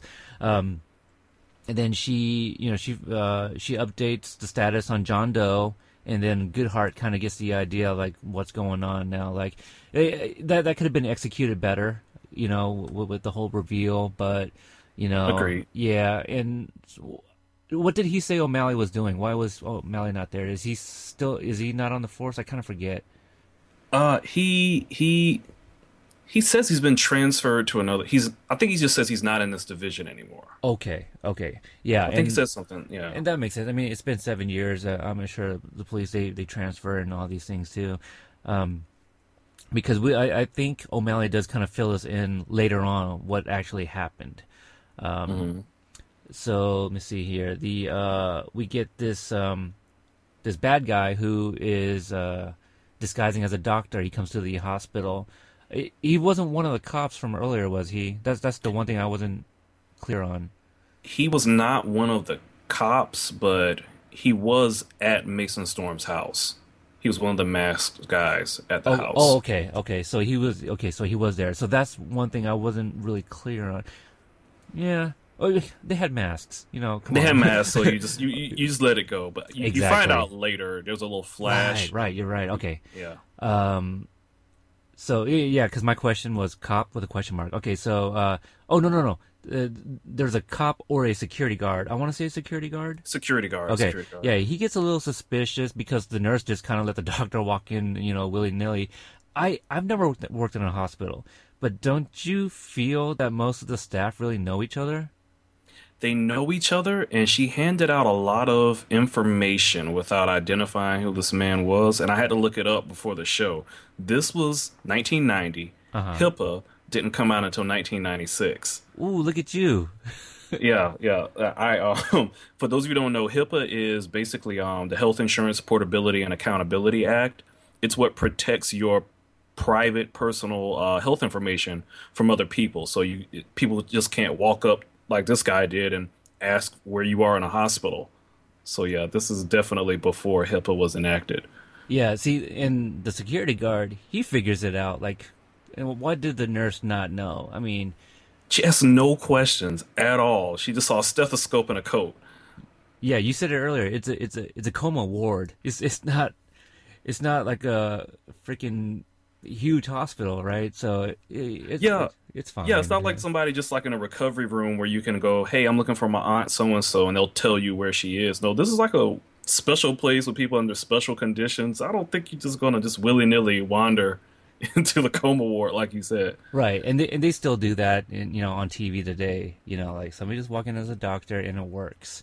Uh, so right. Yeah, so he he finds the. You know, what'd be so funny if we actually see like the. I mean, we see the exterior of the hospital, but it, it looks like it might be only two floors. Um, two Sure. two different rooms. The one that Mason Storm is in, and then the rehab room. You know, that that's all that it seems to be. And so the doctor's walking around looking, you know, for for Mason Storm, but it's kind of funny because um uh let me see the the doctor kills the, the security guard who you know does come question him hey let me see your badge and stuff like that Sure. and then, and then we see like Mason being wheeled off by the um, um the physical therapist named Danny, and I, I think this guy's kind of funny, you know, for for like the the little bit that we get of him. But he talks to Mason Storm as if he's been his like uh physical therapist the entire time or something, you know. Exactly, Or, or as long as he's been on here, like like they've already known each other. Like, how do you? What do you do for somebody that's in a coma? Do you still massage them or what? I I don't know. Yeah, you kind of have to work them and everything. And I've seen a lot of physical therapists because I've had to help um, my mom Okay. a knee replacement. So I know I'm familiar with physical therapists, and I'm like, oh wow, they've come a long way since 1990. was, was he wearing a fanny pack? I want to say he was. I, I don't know if you caught that. I, I can't I can't dis- I can't disagree because I don't remember, but you're probably right. That would have been very 90s for him to have a, a Yeah. fanny pack. He he looked like a like a um, he he was probably like in mid twenties, you know, mid, mid to late twenties, but he was dressed like he came out of Saved by the Bell and probably wearing a fanny pack. But it's just it was a funny look for him. And I found it was hilarious looking at the table. Like the table was really creepy next to um, Mason Storm while he's getting this massage because there's nothing but huge jars of Vaseline and and baby oil, and I'm like, what? it, I like it too because like the guy's just like g- giving um, you know Mason the, the massage, and he's just like, no, stop it. And he's like, no, no, don't worry about it, man. You know, it's no big deal. Uh, It's like, yeah, I'll get you a cheeseburger if you if you behave yourself and, and all this other kind of stuff. And he's like, no, I'm gonna die. We need to get out of here. How's it going, brother? Who are you? My name is Danny. I'm a physical therapist. And I'm gonna give you a massage, take you down the hall, make you feel all right, okay? Get the fuck out of here. yeah, it's it's really funny. It's one of those things like something serious is going on, and then you got like the one person that's like not in the moment. You know, like, eh, no worries. It's it's it's see like this movie has like parts that are really good and some that are just like head scratchers. Um, Yes, yes. Let's see, and then uh, yeah, the okay. So n- now they're done mas- getting a massage, and then the uh, uh, Danny he's wheeling Mason on a gurney, and uh, the, the the doctor he calls for Danny's help because you know he had he had just shot the security guard, and so like Sure. Danny runs over, he's like, oh my god, Russ, what happened? And then uh, another thing like well, it's a doctor, and you know, I'm sure in that moment you're not going to question who this doctor is. You're just going to run over there because the security guard's on the ground. But then Sure. the uh, the doctor, the, or the so so called doctor, he kills Danny, and then like he looks up, and then like Mason has managed to like uh, wheel himself into the elevator with a with a mop. I don't know where the mop came from. Right, where did that come from? He just magically found a mop. I- Yeah, that I- was amazing. I think the mop was like right by the elevator for whatever reason. conveniently by the elevator. Yes. uh, yeah. So he gets himself into the um into the elevator, and I've been in some hospitals. I've delivered mail to uh to a hospital, and most of those elevators close really slowly for the obvious reasons. You got patients coming in that are probably injured, you know, whatever have you. I don't know if you noticed, but this elevator closed pretty damn quick. uh, Mason hit the button and it just like just closed because I don't know how the elevators worked in the 90s, but if an elevator door is going to close and you're on the outside, if you hit the button, it'll open back up for you. You know, be- And it has those little bumper guards inside the door that if there's an obstruction, it'll open back up. okay, see, I don't remember and that see that that would be interesting homework too to find out if that was a uh you know, if they had that in the 90s because now they have the sensors, you know, like you stick your hand in, you know, immediately the door will open, but I, I was just like, oh, of course this, this elevator is going to close really fast. so I just I just found that kind of funny. But I mean, I, I was having a good time. You you really got to check your your brain at the door, you know. Oh yeah. yeah, Oh yeah. Um, let me see, and then we see. okay, so my next note, I put Kelly LeBrock isn't a good actress, and I I think this is um. She was carrying like a bunch of supplies, right? And and She was carrying way too many supplies. Okay, you're a nurse. You know heavy lifting is not good for your back, but that's fine because you're a great nurse. Um, but she uh, she somehow avoids being shot by the doctor. I don't know. M- maybe the, this this doctor assassin he thinks that uh, shooting through the supplies won't kill her. I don't know because that's what I would have done if I wanted to kill this woman, right? But Yeah, sure. so um so she she finds Russ and Danny laying on the ground shot dead and she has like almost no reaction. She she just kind of gasps. But there's no like uh you know you, you know how like uh people tend to like put their hands to their heart just kind of like oh my god, you know um Sure, and, sure. and, and some kind of squeal something but it was just kind of like like oh my god these two people I know I I need to call 911 or something. You, you know, it was just like underacting is what she was doing. She was not acting. She was just kind of like just going through the uh, Yeah, she was just going through the through The the, dialogue. She was- Oh, yeah, she yeah. was going through the motions. she yes, was just going yeah. through the motion uh, of this entire scene. I'm just like, you suck, and it was really making me mad. And Pe- people have had stronger reactions to spilled coffee than she did Yes. to two dead bodies of people she knew. or or spilled wine on uh, uh, white couches. Do you get that sure, reference? Definitely. Yes. Okay. um, but uh, yeah, uh, she finds Mason in the elevator, and, and I like it too because the the elevator opens, and I I think for the most part the audience isn't stupid to think that it's going to be the doctor, uh, the assassin doctor. Uh, I think we all knew that it was probably going to be her, right? But I just think it's funny that when the elevator door opens, Mason has that mop still, and um, you know he he's about to hit who, whoever it is, right? And it's her. Sure. But like the way he was handling it, it was kind of like it was. It, it, looked like he was gonna try to make the person flinch and not actually like scare them. he was just, you know, just kind of like poking at the air. I just thought it was really comical the way that was happening. Sure, sure, definitely, yeah. definitely. So uh, she gets in the elevator with him. They and they leave the hospital on her car. Uh, we cut to uh, Senator Trent, uh, Vernon Trent, um, and he's giving a speech about ending violence in the state of California. Um, good luck with that. Mm. sure, definitely. And uh, we see Goodhart is there, the uh, the assassin doctor. He's there, um, and yeah, they're uh, at a rally, and then after this, they kind to they kind of address the, the, whole Mason situation that he you know has um uh, w- woken up from his coma, and this is the part that's unclear to me. Maybe you can answer, but did they didn't just find out now, right? It almost seems like they've kind of known. We don't know for how long that maybe they they knew that Mason is alive.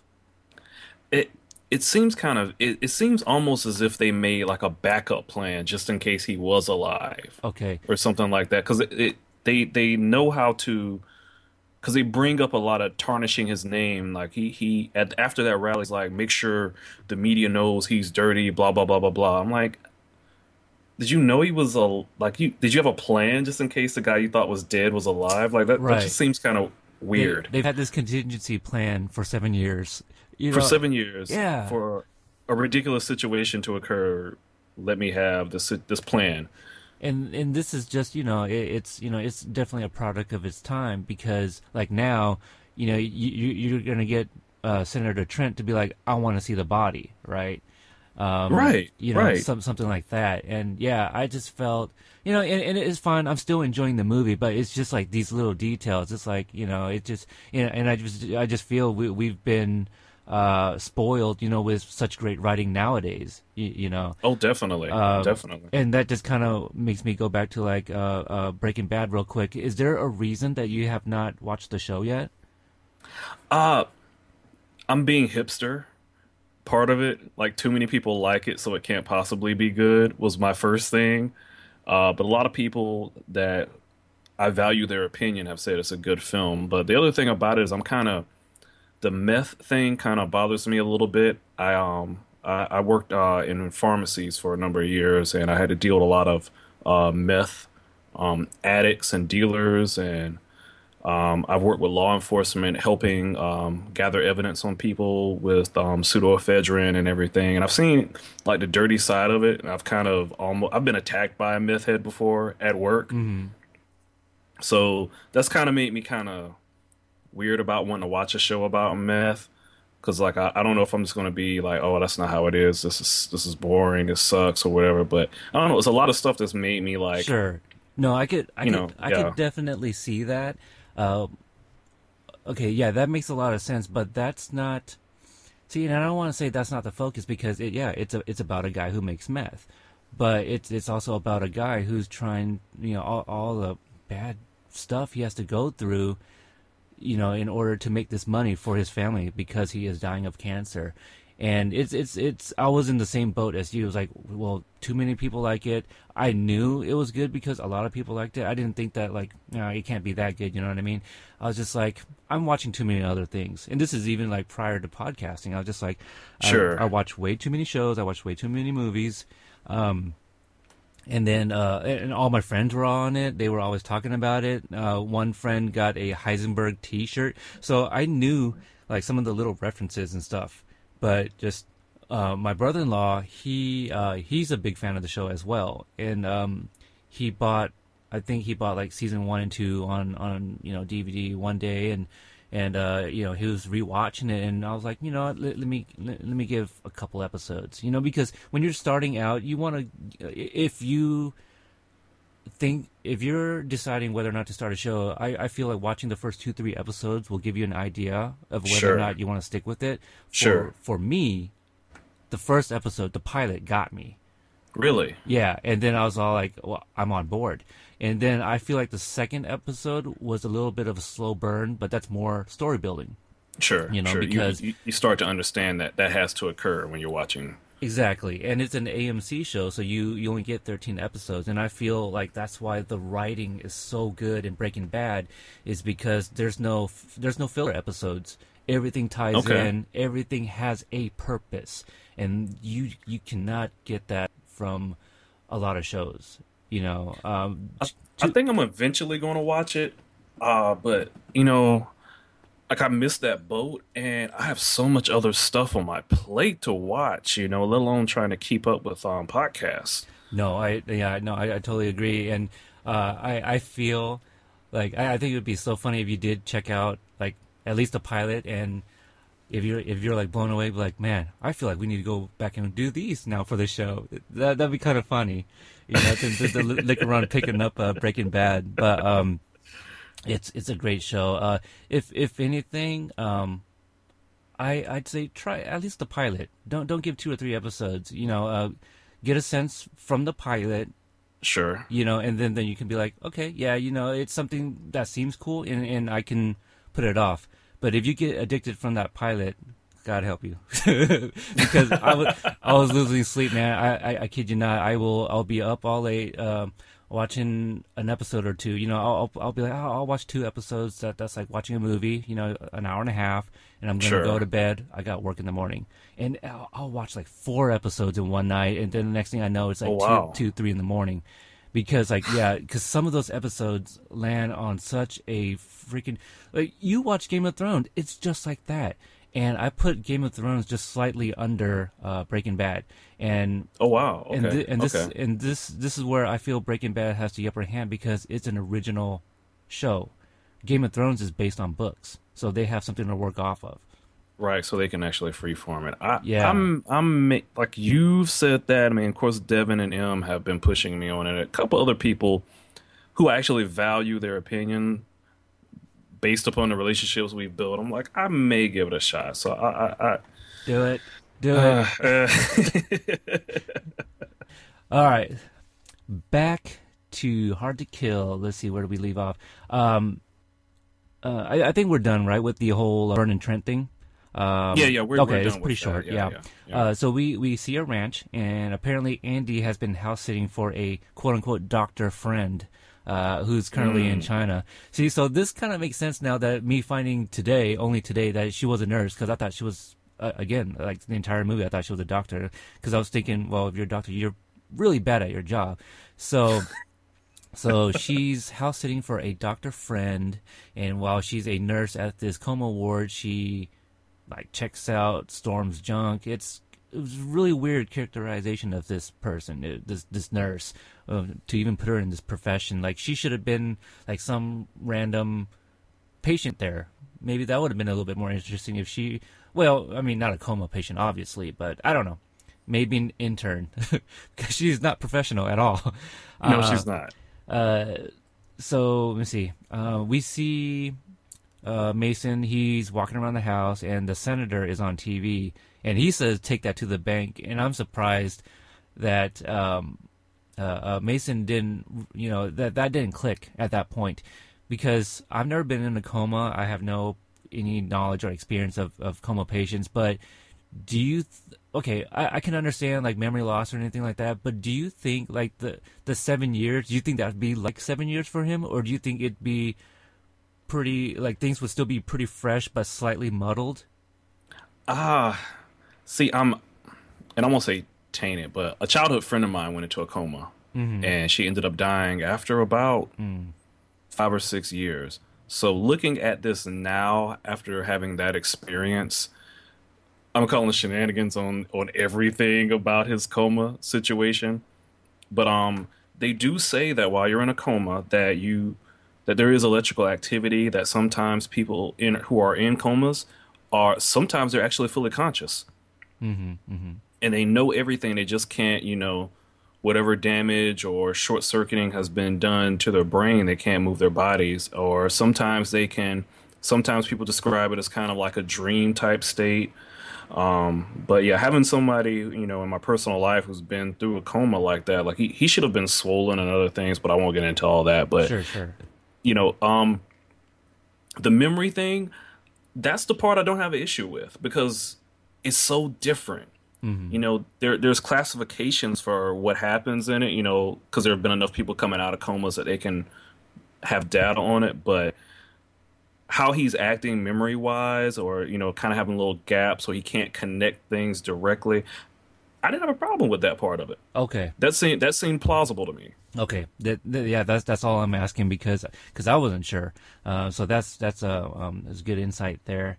Because because yeah, I, I was just like, how does he not remember that line? But I, I guess I've never really thought about the, the mental state of people in comas, and so uh, uh, so I'm glad you brought that. That yeah, there's still uh, how did you word it? Like there's still electrical activity in the, yeah it's like a brain. dis i guess you call it a disconnect would be the biggest thing you Mm-hmm. know kind of like um when you when you reboot your computer you know it's kind of like that kind of thing you know it takes a while you know like on older computers when you re- reboot them it take a long time for everything to come back up Mm-hmm. and be accessible i guess you kind of that's like the biggest analogy i can put toward it Okay. Um, so he's just watching some TV, and I think he's like watching Geraldo. What- What does he? what does he comment uh, about Geraldo? Because like we see Geraldo, and he's got like bandages on his face, and it was just kind of a weird scene. But he made a comment, and I, I was a little lazy to kind of look it up to see like if he would even know Geraldo from '83. I don't think so, right? Geraldo wasn't around yet. um i don't think he he was like nationwide in '83. Okay. And so did, did he just think Geraldo was some kind of character? Just because I, I felt like there was a reason they were showing us him seeing Geraldo on TV. I, I, I couldn't pick up what he said because Okay. I ran it back a couple times. I couldn't pick up what, but the gist of it I got from was like, who the heck is this guy? Mm-hmm. You know, because you know, eighty three they didn't have that kind of stuff. Like Geraldo did like innovate with the fighting on on a show and all that kind of stuff. So he probably was like, who the heck is this guy? You know, something along that line is what I got out of it. Right. Because when when was it when he had that big embarrassment on TV? Was it with the uh, the safe? Um, was it Al Al Capone's safe or something like that? Or Something like I want to say it was like eighty five or eighty six or. Okay, like, see, so he- he wouldn't have known about about that whole thing. No, no, Hmm. no, no. It was all in that time when he was in a coma that Geraldo started having all that stuff happen to him. Yeah, yeah, that's interesting. Um, and then uh, he tells Andy that uh, uh, he wants to get some herbs and needles. So, um, oh yeah, they, they talk a little bit about the beard too. She's the one that's been trimming his beard because it's funny. Like when we first saw him, um, like in in the coma, I, I didn't. I forgot to mention this earlier, but uh, I, I I was like, why does he only have a goatee? exactly. Me too. so but we do find that here that she's been trimming the the beard for him. So I guess she likes the beard. But it's funny because he he goes in and shaves it off, you know, and he looks like Steven Seagal of old. Um, she brings him some paper clippings uh, of um, the newspaper clippings, basically of his family being being murdered. And I didn't get this at first, but do you think that the reason he got this was to post it up around the house for motivation? Was that what that was? Because it was like a constant reminder, and I feel like that's not something you want to constantly remind yourself of. You know, it's I, I agree with you on that. I don't know that she may have thought he wanted just to know okay. exactly what happened. I don't think she brought it, you know, for him to make, you know, motivational posters out of his family's murder news. I mean, because that's, yeah, that, that seems like the opposite of what you want to do. I mean, not that you want to forget, but do you want to constantly be reminded that your family's been murdered? I don't, But- I don't really know. But I feel that's kind of what he does, though, because like in a in a Oh, few yeah. scenes, yeah, it's just hanging up on the wall, and um, you know, this is jumping a little uh, a little ahead a, a little bit, but he there there's one part where yeah he he looks at it and then he decides to go to the grave, you know. Um, and now this retirement home scene, I was I didn't quite get what was going on. Uh, we don't find out who this woman that Andy visits yet at first, but does she go there looking uh, for O'Malley? That that this might be somebody who knows where O'Malley is. Is that why she went over there? I think so, but it's really muddy Yeah. about why she's there. I agree with you. She goes there. I mean, obviously she's kind of disguising herself because she's got this big sun hat on, these huge, you know, late '80s type sunglasses on, which have come back. Right, because yeah, it's, it's going to be a reveal, and I, I just felt like yeah, th- this scene it, it was a little a little confusing. Um, and then uh, uh, Andy, she comes. Let me see. It, I don't know if it's at night yet, but she comes back home wearing like a sle- sleazy dress, and they, and they go at it. Um, and so this is the problem I had. I, I, again, like during this watch, I thought she was a doctor. I go, uh, this is how unprofessional you are because of the whole doctor-patient relationship thing, uh, which is Right. obviously out the window now. Uh, you know, it, it was just me, you know, um, trying to think of like real-world terms, but but my question is, do you think it was too soon for him? Because yeah, it's been seven years, and we, we just talked about the whole like his, you know, he was in though he was in a coma, his mind perhaps kind of been conscious, but like your your your wife, you know, was just murdered, you know, um, to you like visually, like just not too long ago. And um, I'm glad they kind of addressed it a little bit later on because he does like look at his ring afterwards. But do you think it was too soon? Oh, it was definitely too soon because I mean, they never show up. I mean, we get this huge training montage and he's doing the acupuncture and all that stuff. So we don't know how long he's at this place, but even if he was there for 90 days, that still seems really weird that you know, your wife was murdered, all you're doing is thinking about training to get revenge and you have sex with this woman. Right. I mean, yes, your wife is dead, but then what does? I don't want to question like what does that say about you as a person? Because like you, you're supposed to be this loving husband and and and father, and and then like yeah, your family's murdered, and then like yeah, you just sleep with this woman. I don't know. Like it, it was too easy for him. You know what I mean? Like Yeah, I, I agree. I agree because I mean, like it's it's been seven years for her, but it's been like a week or two for him. So yeah, it, it just bothered me because I was just like. Like uh, I get, I agree. I yeah, agree. I get you're supposed to do this in the in the '90s. Van Damme does it in all his movies, but it's like, but but they made you a family man, you know. And I don't know. Yeah, it it, it just rubbed me the wrong way. Um, and it, it kind of made me feel bad for her because he, he, even if he felt like, hey, I'm going to have sex to release something, like he he can't possibly have any deep emotional connection with her. right, right, absolutely. Yeah, it's it's completely different. Seven years treating this man. Wow. Because Seven years staring at his junk, like Yeah. she's she's been wanting she's- that D. yeah, she's she's kind of weird. she is. This this That's- is a weird woman. This is a weird woman. and that's why I said that like maybe she should have been like an intern or like a patient of some sort. You know, like uh, th- th- what this shit had been was like not a ward for coma patients, but something kind of like not a mental asylum, but but like you know how in um, uh, the the one flew over the cuckoo's nest, how you got a like a variety of different types of characters, but like a ward of like special patients.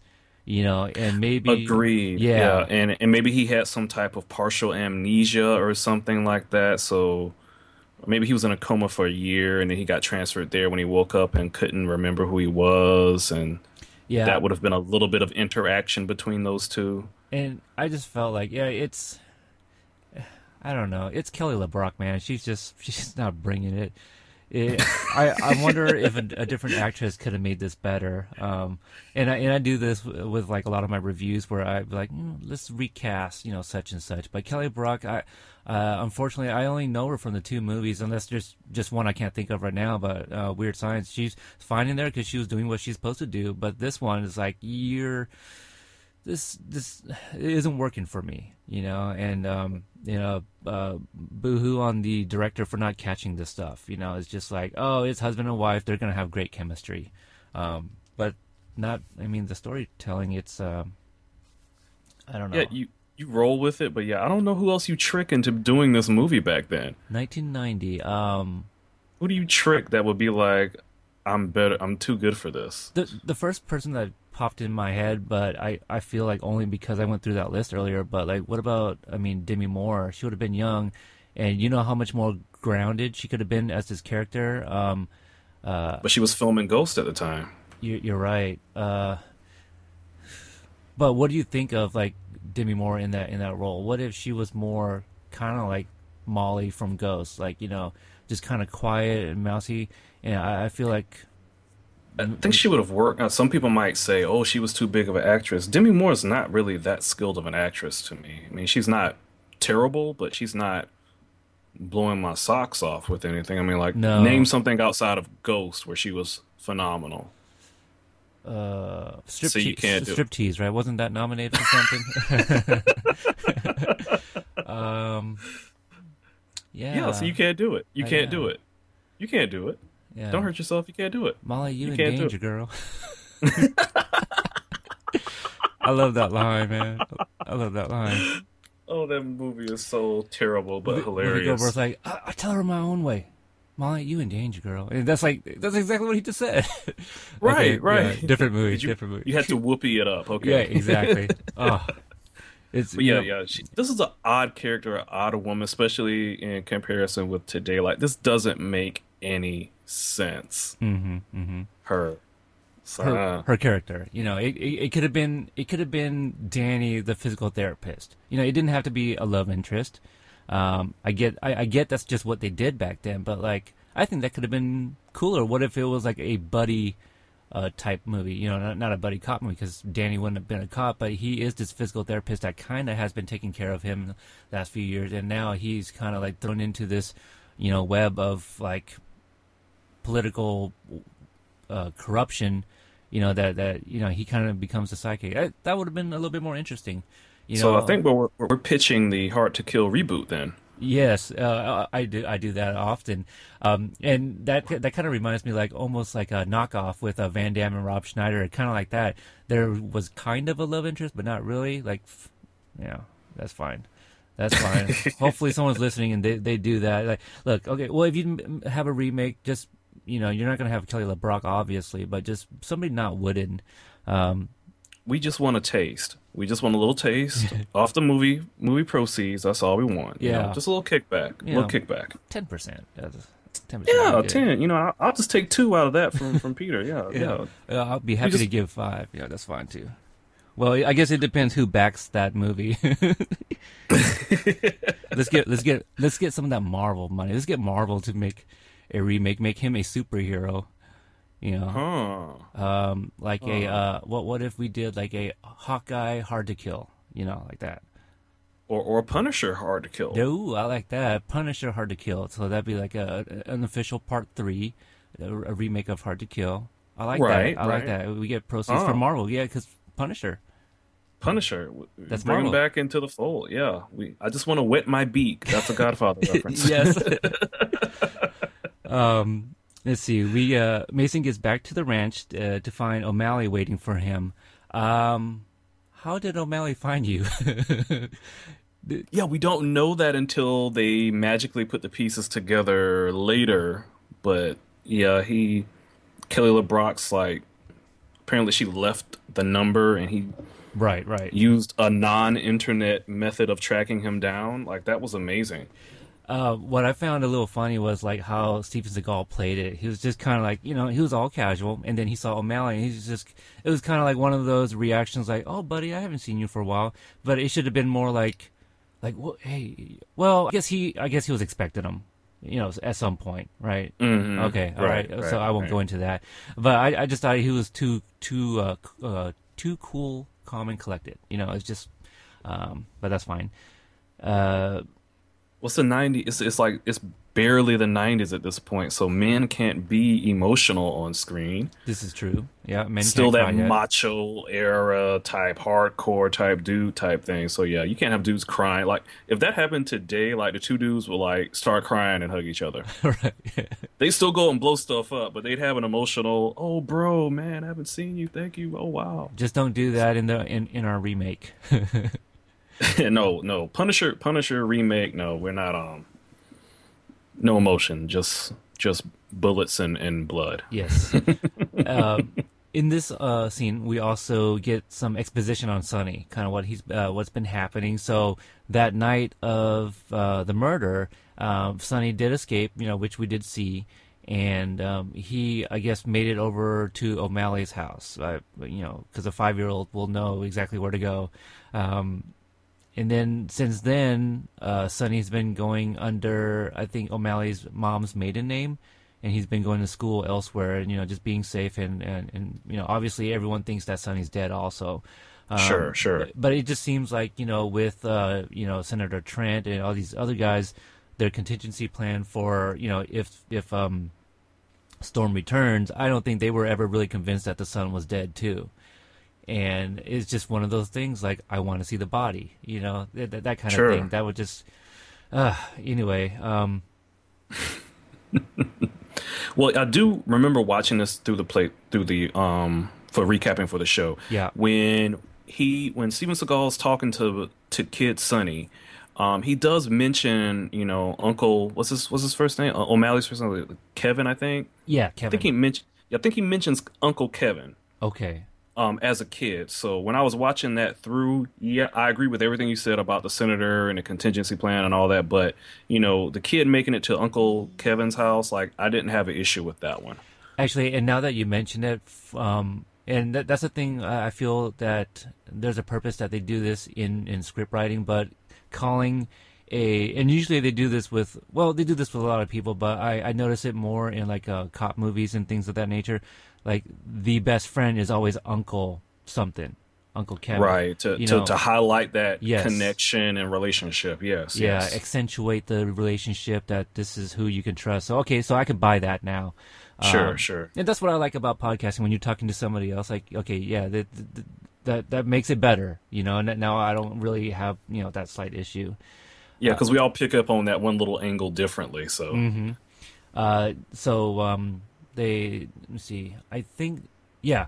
So Mason tells him, okay, this is what we're gonna do. Go get Sonny, take him out of school. We're gonna go meet here, and then is isn't this where he uh kind of re- oh right because O'Ma- uh, Kevin O'Malley says um you know that he was replaying that tape. Uh, I I missed that that um so they're talking about how um, there was this cassette tape in Mason Storm's vest uh, at the hospital, and Sure. O'Malley found it, kept it for himself. We find out in this uh, conversation that they have is that O'Malley had to turn it into evidence, but he made a duplicate, and he kept on replaying this over and over, just trying to find out if there was something. Uh, some line, whatever, that will kind of trigger anything to help him, f- you know, get a clue and then this is when we see uh, Storm. You know, he's walking around the house and he's just thinking about what Kevin just said, and then he thinks back to the footage himself, and then and then also just watching uh, Senator Trent on the news saying you can take that to the bank. Money now and a lot more when I get in that office. I can take that to the bank. I'm gonna take you to the bank, Senator Trent. To the blood bank. And that's when it all comes together. Which you know, I'm like, okay, well, that's that's fine. It, it was still a little sloppy, but you know, th- this is when we he figures it out that it is Senator Trent. But this whole time, yeah, he just knows people were after him. He just didn't know who was really behind it. which I think was kind of a fumble on on on the writer's part because they we could have kept the same story, the same motivation if you know O'Malley knew that it was Senator Trent the whole time. You know, mm-hmm. because he would have known that there was no way he didn't have the video, he didn't have enough of the evidence to take in. All he had was his audio recording, but he's seen TV. He hasn't been in a coma for seven years. This guy has gone from a, a alderman or whatever he was, like a council member, from at the beginning of the movie to a senator. He's heard that guy do a commercial and say, "You can take that to the bank." Right. if you've listened to this tape from your murdered, well, your injured friend, you've got his son, you know that's the guy. It wouldn't have changed anything about what happens after this. Right. And maybe it would have explained, you know, hey, that's why I was so cautious. I knew it was him. I knew he was connected. That's how I got kicked off the force. Blah blah blah blah blah blah blah. It would have played up the revenge on his end and given more fuel to Steven Seagal being justified. And hey, yeah, I do need to go after that guy. Right. No, oh, you're absolutely right. Um, and we we also learned that uh, yeah, there there had been things going on with him in the force too because didn't uh, his mom get like run off the road or something because he was still Yes. yeah he was still investigating and people were like telling him that he needs to stop.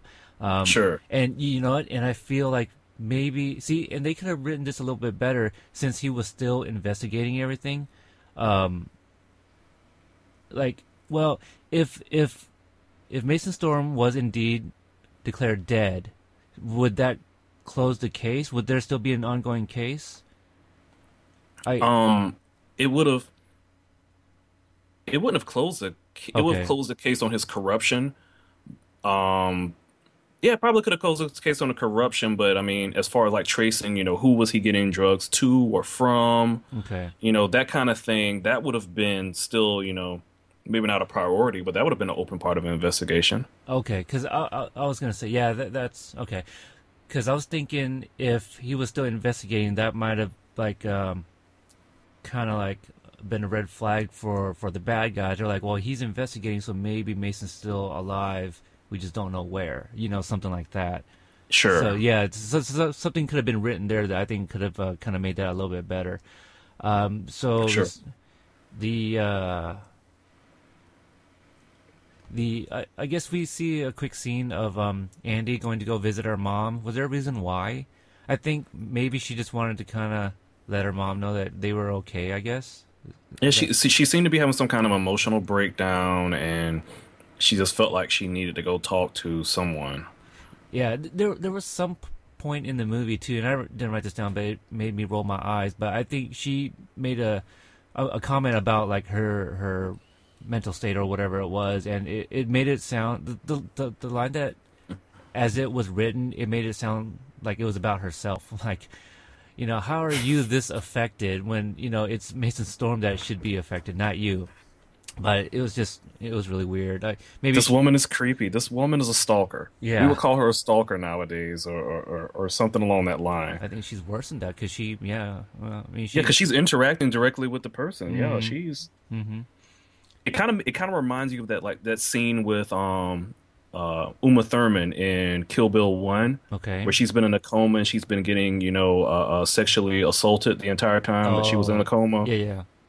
you know, not comparing the two in terms of severity, but in terms of the situation where someone had someone taking advantage of them while they were in a coma. Because she's been looking at this dude's junk. That wasn't the first time, Right. you know. So well, we yeah. don't we don't know what she's done, so. Um, We, we have no clue. uh, Andy comes comes back to the ranch and she tells him that her mom is dead, and I, I, maybe this is the point where I, I was just like, um, well, she's not really making it about herself because that's it's a sad thing, you know. She found out her mom's dead uh, from a neighbor who apparently recognized her from being on TV. So I guess she's been no, it the wasn't News. the mom. That was the other nurse. Oh, was it? Yes, that was the black nurse from the um from the coma ward Oh, that she was going to see. I thought she was gonna go visit her mom. What? What's what? Did she have a name? That nurse? Uh, Did- did- Marguerite or she Henrietta. She had some kind of like old school name. Oh, um, okay. That I can't remember. Yeah, but she was going to see. She was going to see that nurse. Oh she man, was going to see that nurse. dude, yeah, that's a little racist then, because because I was because I don't Henrietta. Yeah, Henrietta was her name. Yes. I don't know why, but I thought she was gonna go visit her mom, and uh, okay, see, yeah, okay, well, this makes a lot of sense then. Um, it, it might have been like I was taking notes, you know, and misheard something or just missed it, but but I did wonder because again, I thought this was the mom. I was like, why did her mom live in such like a ghetto apartment building? Because you got Yeah, they did make it seem kind of like real hood type. You know, there's like, yeah, it, it was kind of a rough area. yeah, and like the neighbor was like all ratchet, you know, and so Carlos, character actor Carlos Gomez. okay, what's what's he from? Uh, um, if you, uh, he was, if you remember the movie Desperado, yes, he was the number two guy. He was the guy that, um, I don't remember. he's been in the Glades most recently. This has been his most prominent role, but he's been a character actor in a lot of different Okay. films.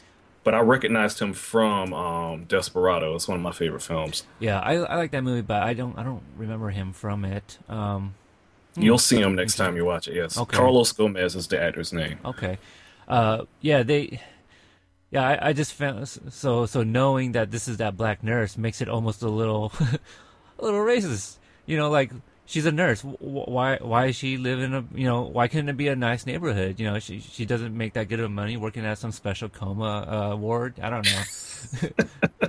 yeah, so And Kelly LeBrock has a Fox Body Mustang convertible, so she's doing all right. So she exactly. probably Well, she she's got that doctor friend that she's house sitting for. House So- sitting for a so- doctor friend. huh? Exactly. So Can see, you hear the air quotes, people? Can you hear the air quotes we're making? exactly. I mean, the, the, the, these are the same quotes as Niece from um, Game of Thrones. If you guys get that reference. yes, yes. um, so let me see. So Mason, uh, wait, hold on. I, I think I missed uh, some of the notes here. Um, oh yeah, but so so she says that Henrietta's dead, and then he tells her that his son is alive, and she doesn't seem as excited as she should be for this news because he's, you know, his he thought his family was dead this whole time. He just found out that his son is still alive. So, um, but yeah, it, it's kind of mixed with the whole. It's bittersweet because like yeah, her close friend here just you know it was killed, and um, Sure. yeah, so that's fine. Uh, so they're packing to leave, and they're ambushed by, ambushed by the bad cops. So um, that was that was pretty fast. Uh, none of them Yeah. are wearing bulletproof vests. Did you catch any of that? Yeah, but this is also like this is pre heavy SWAT era LA. you Good know, point. a lot Yeah, of- yeah. This is before like that big armored heist with the um, armor with people walking around with you know heavy automatic weapons. This is before helicopter chases were always on the news or high speed chases in LA. So this is kind of back, man. This is back before a lot of stuff. I guess you're right because I was like, "Ah, no tactical armor, not even like just a bulletproof. Yeah, see, it's just Not a piece. Yeah, it's just you know from yeah, we're you know it's the modern times. You know, it, it's really hard to go back and like knowing what we know now and just like what's going on here. You, you're gonna go ambush this guy and not have any type of protection. When you think about 90s and you think about that being a more modern time, but when you look at something like this, is almost like a time capsule Mm-hmm. because this is like right before all that stuff started happening, before body armor was everywhere and people had mobile communications and computers were everywhere. This is like before any of that. So it's kind of it, it's really a nice time capsule into that era. Yeah, it, it, it, it's it's nostalgic. That's why I like doing this show because of the movies that we go back and watch with like fresh eyes. It's it's really fun. Um, but they escape alive, so good. Uh, now this this scene I had a problem with. They they stop in front of uh, these these His, Hispanic guys who are having car problems or Oh. something, and then Yes. they, they do the old car swap. Um, my thing was that uh, if I were those these these these guys, these chulos, cholos, you know, I would have been like, uh, "Why are you? Why do you want to swap cars? Is something wrong with your car? Will I will I get be, will I get pulled over by a cop for driving your car?" It was just They too- say that. They address that though. Did they? Yeah, the guy's like, you know, he's like, "How hot is it?" And Steven Seagal's is like smoking. Oh, okay. See, this, that's I didn't. That's what they meant by that. Yeah, I didn't catch the slang. I didn't. Um, God, see, freaking nineties, man. I, I I obviously know that slang of hot, but when when he said it, that flew over my head. You know, I, I thought he really meant like you know like sweet ride. You know, like oh hey, how hot is that? You know, I I really didn't.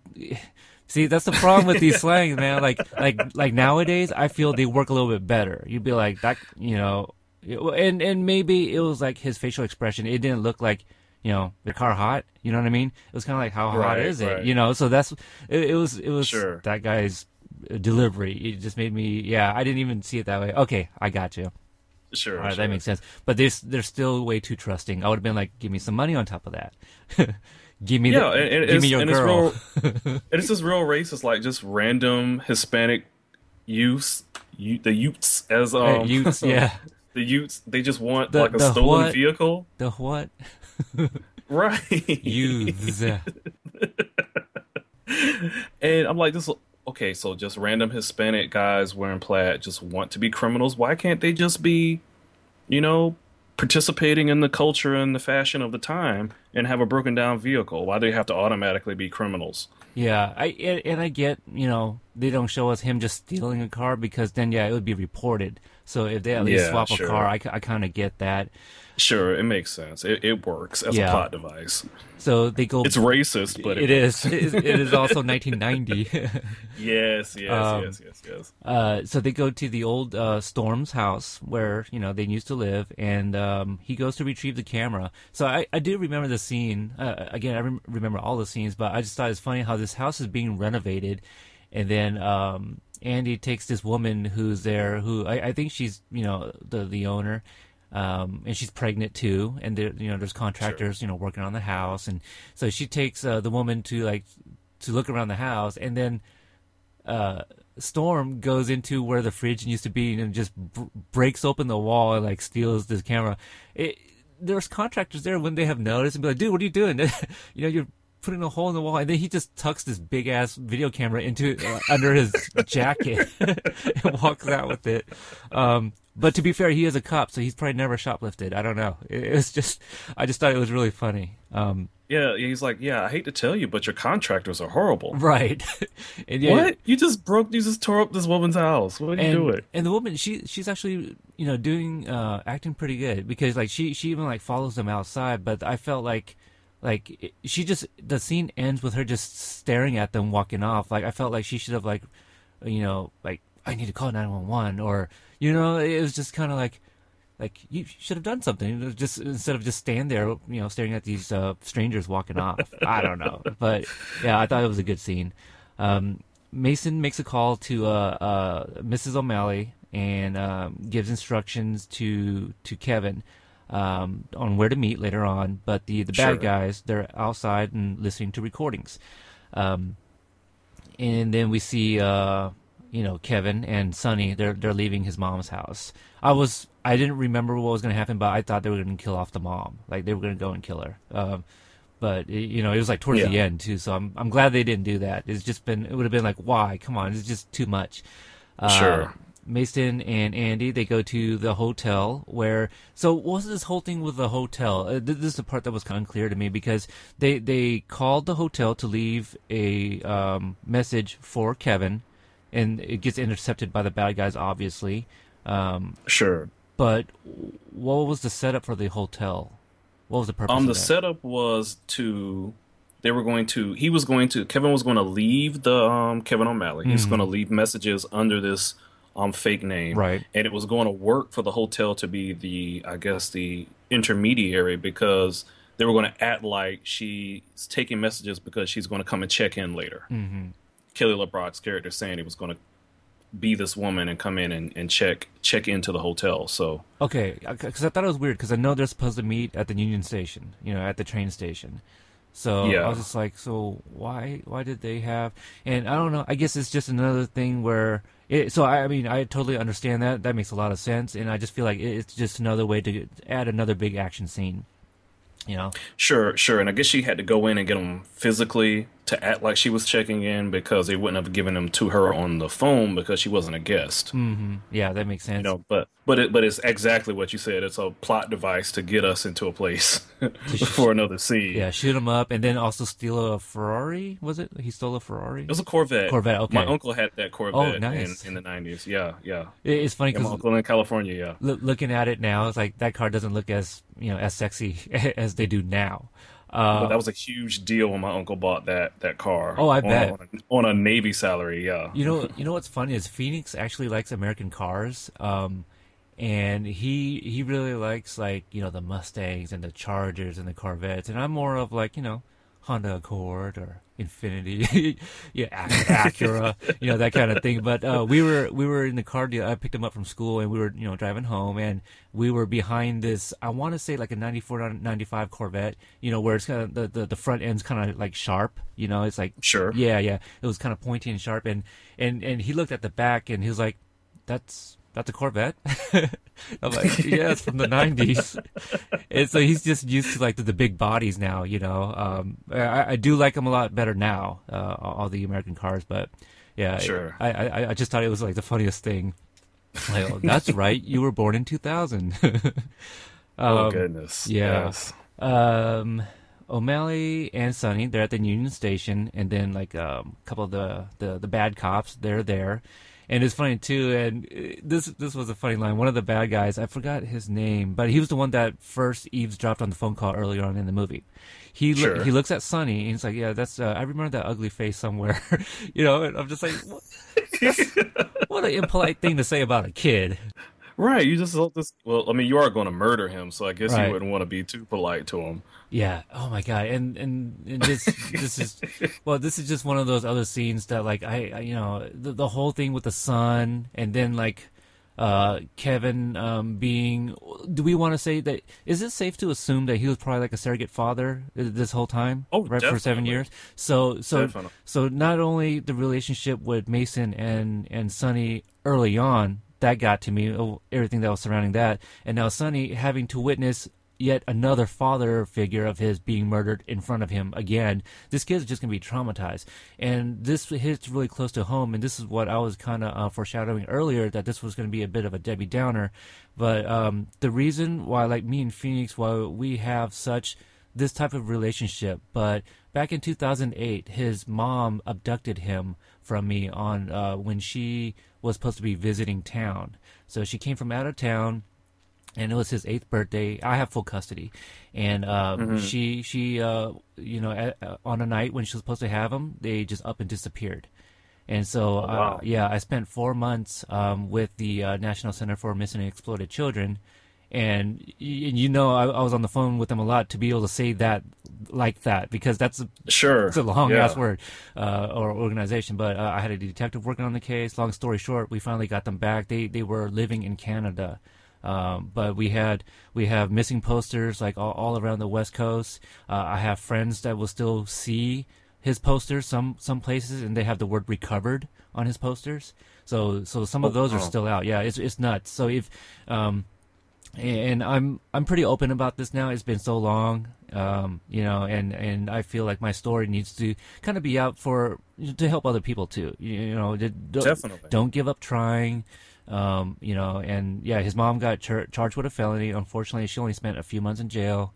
Uh, so that's what I have to deal with, with, with his mom, and that's why I started this podcast. Like, look, Phoenix, I, I will, you know, I I, um, I have this newborn son, but for you, I want to show you that I will still be a father to you and still do things uh, with you, so you don't feel left out having this newborn in the house too. Because you know how that awesome. is with siblings.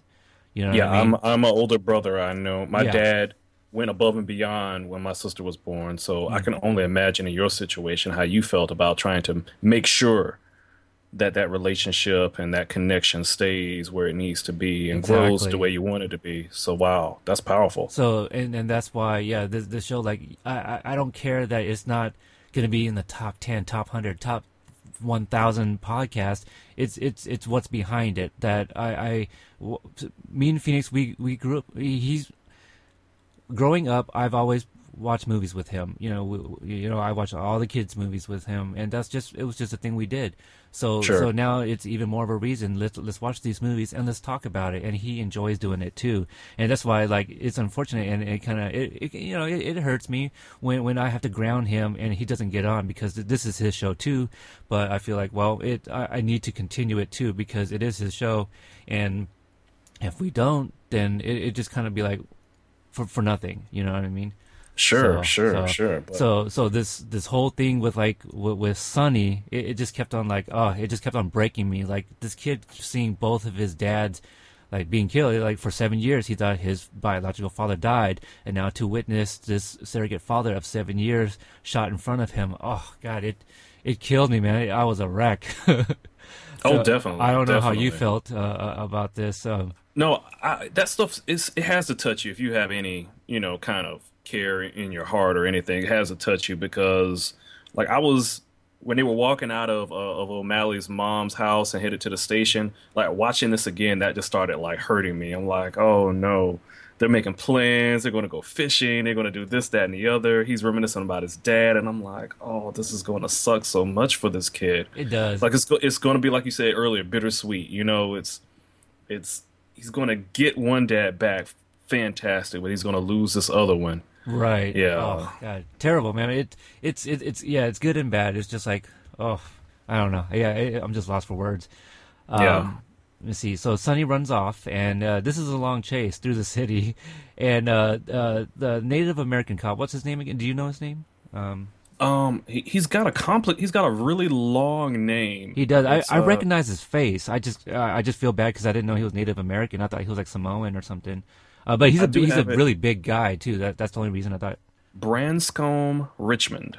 Okay. If I'm that yeah. that actually does sound Native American. Um, yes. Yeah, the, yeah, the Samoan and uh, the like Polynesian. You you can tell uh, those because they're probably like a bunch of K's and I's and they're like twenty letters long. but um, the for no. Yeah, he's, uh, yeah, yeah, he's six three, so he's he's a pretty yeah, tall dude. He is.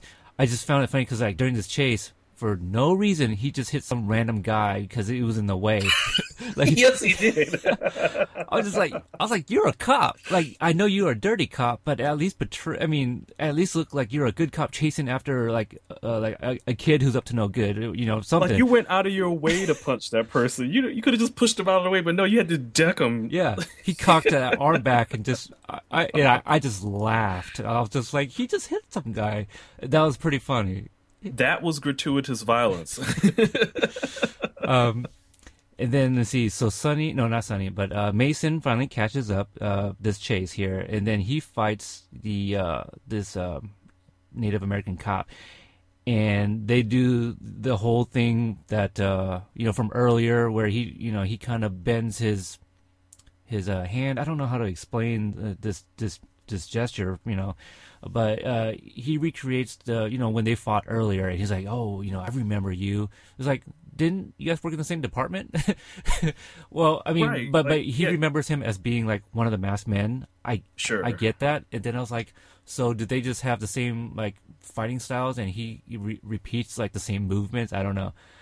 Um, yeah, it's fine. It's, did did you have something you were going to add to that? Um, it. I don't know. It was. It was. This is the one thing that bugged me because I wish I hadn't read this, but I paid attention to it. He's wearing the same outfit as the night he got shot.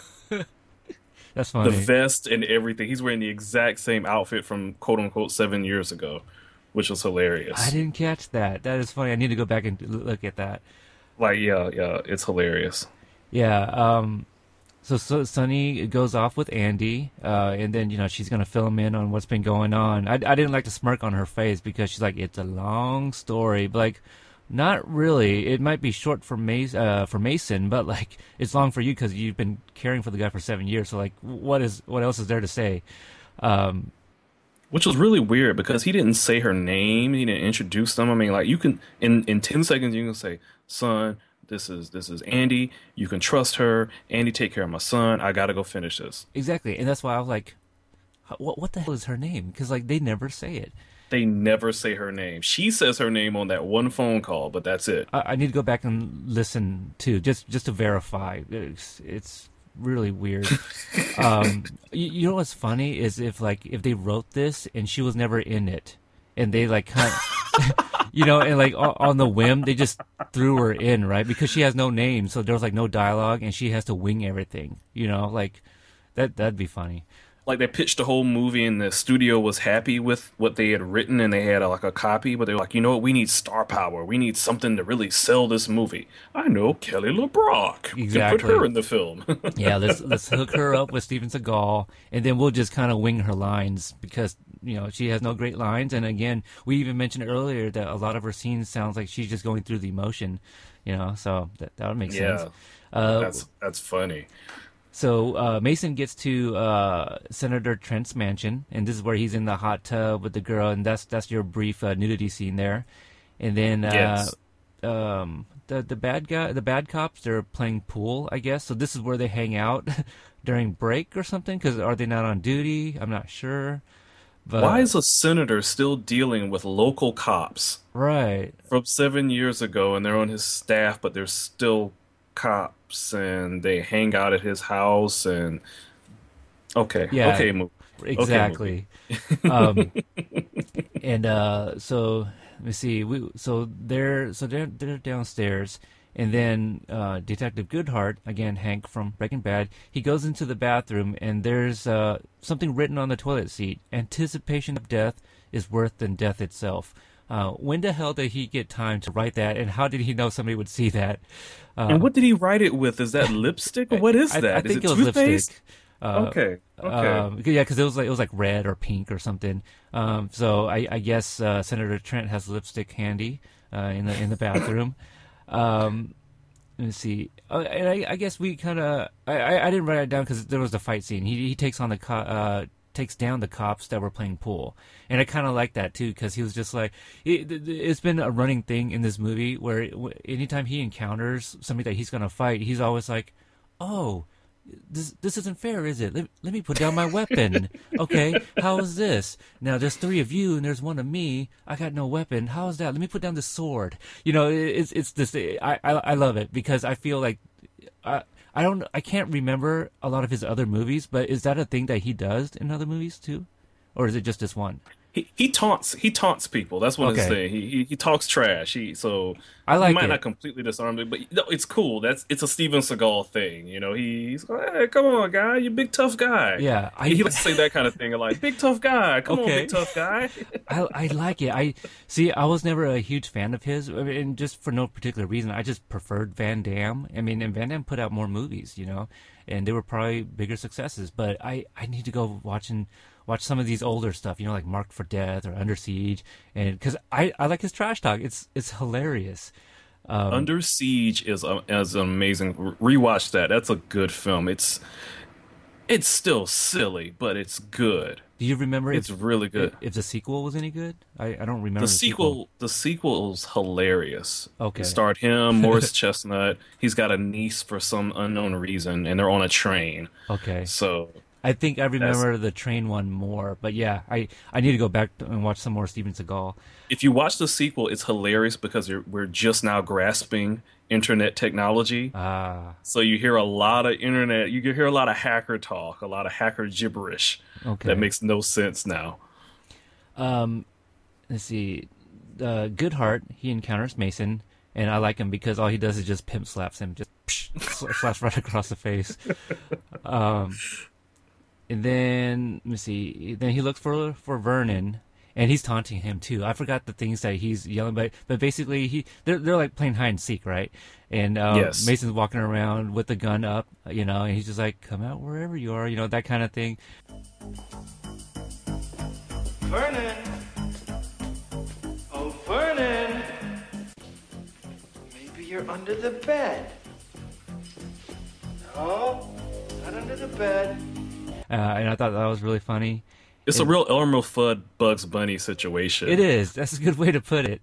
Um, and then we see uh, Vernon. He's hiding in the closet, and then he, he comes out, and then like um, I don't. What, what do you call this this shotgun? It's like a short barreled shotgun, right? It's a it's a sawed off double barrel shotgun. Okay. because he's got barrel everything shaved off, shut, sawed off. excuse me. Okay. And and then uh, he shoves this. Well, he he shoots up into the air basically to scare Vernon, right?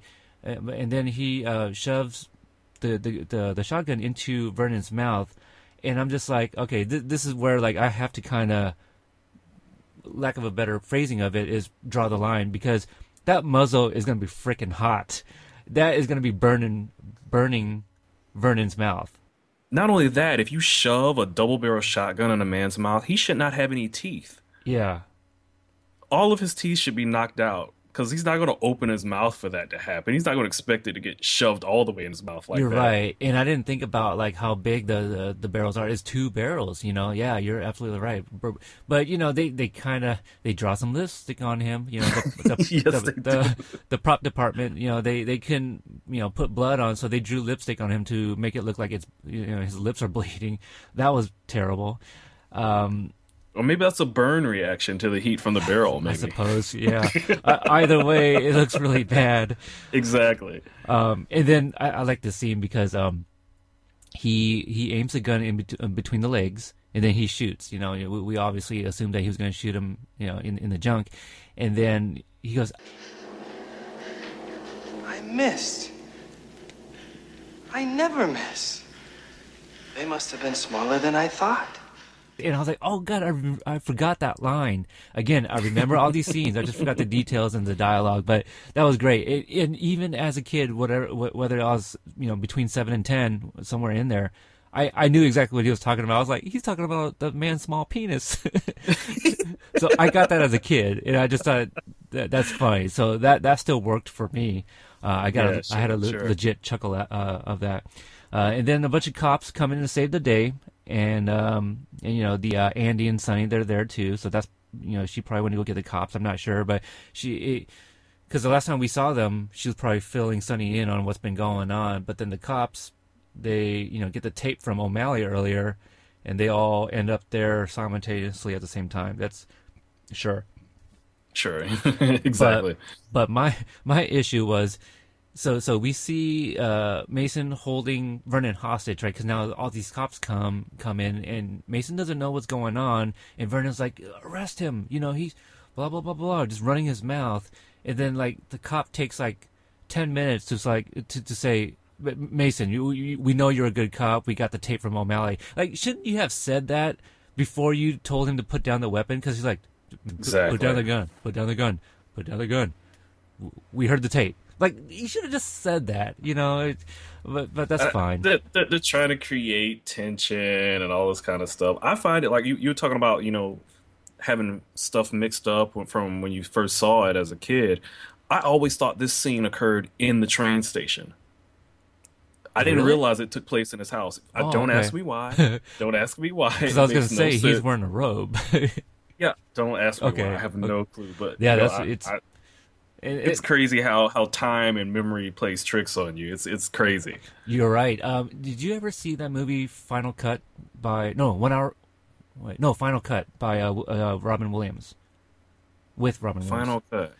It, it's um I, I kind of forget uh I, I've only seen it the one time so I might be misremembering a thing but uh there, there's a thing where when somebody dies they take like a chip or something that was implanted in them that have like memories. And then he kind of he cuts up these memories into like a trailer you know that they can play for the, the you know at, at, the, at the funeral for people right? Something like that.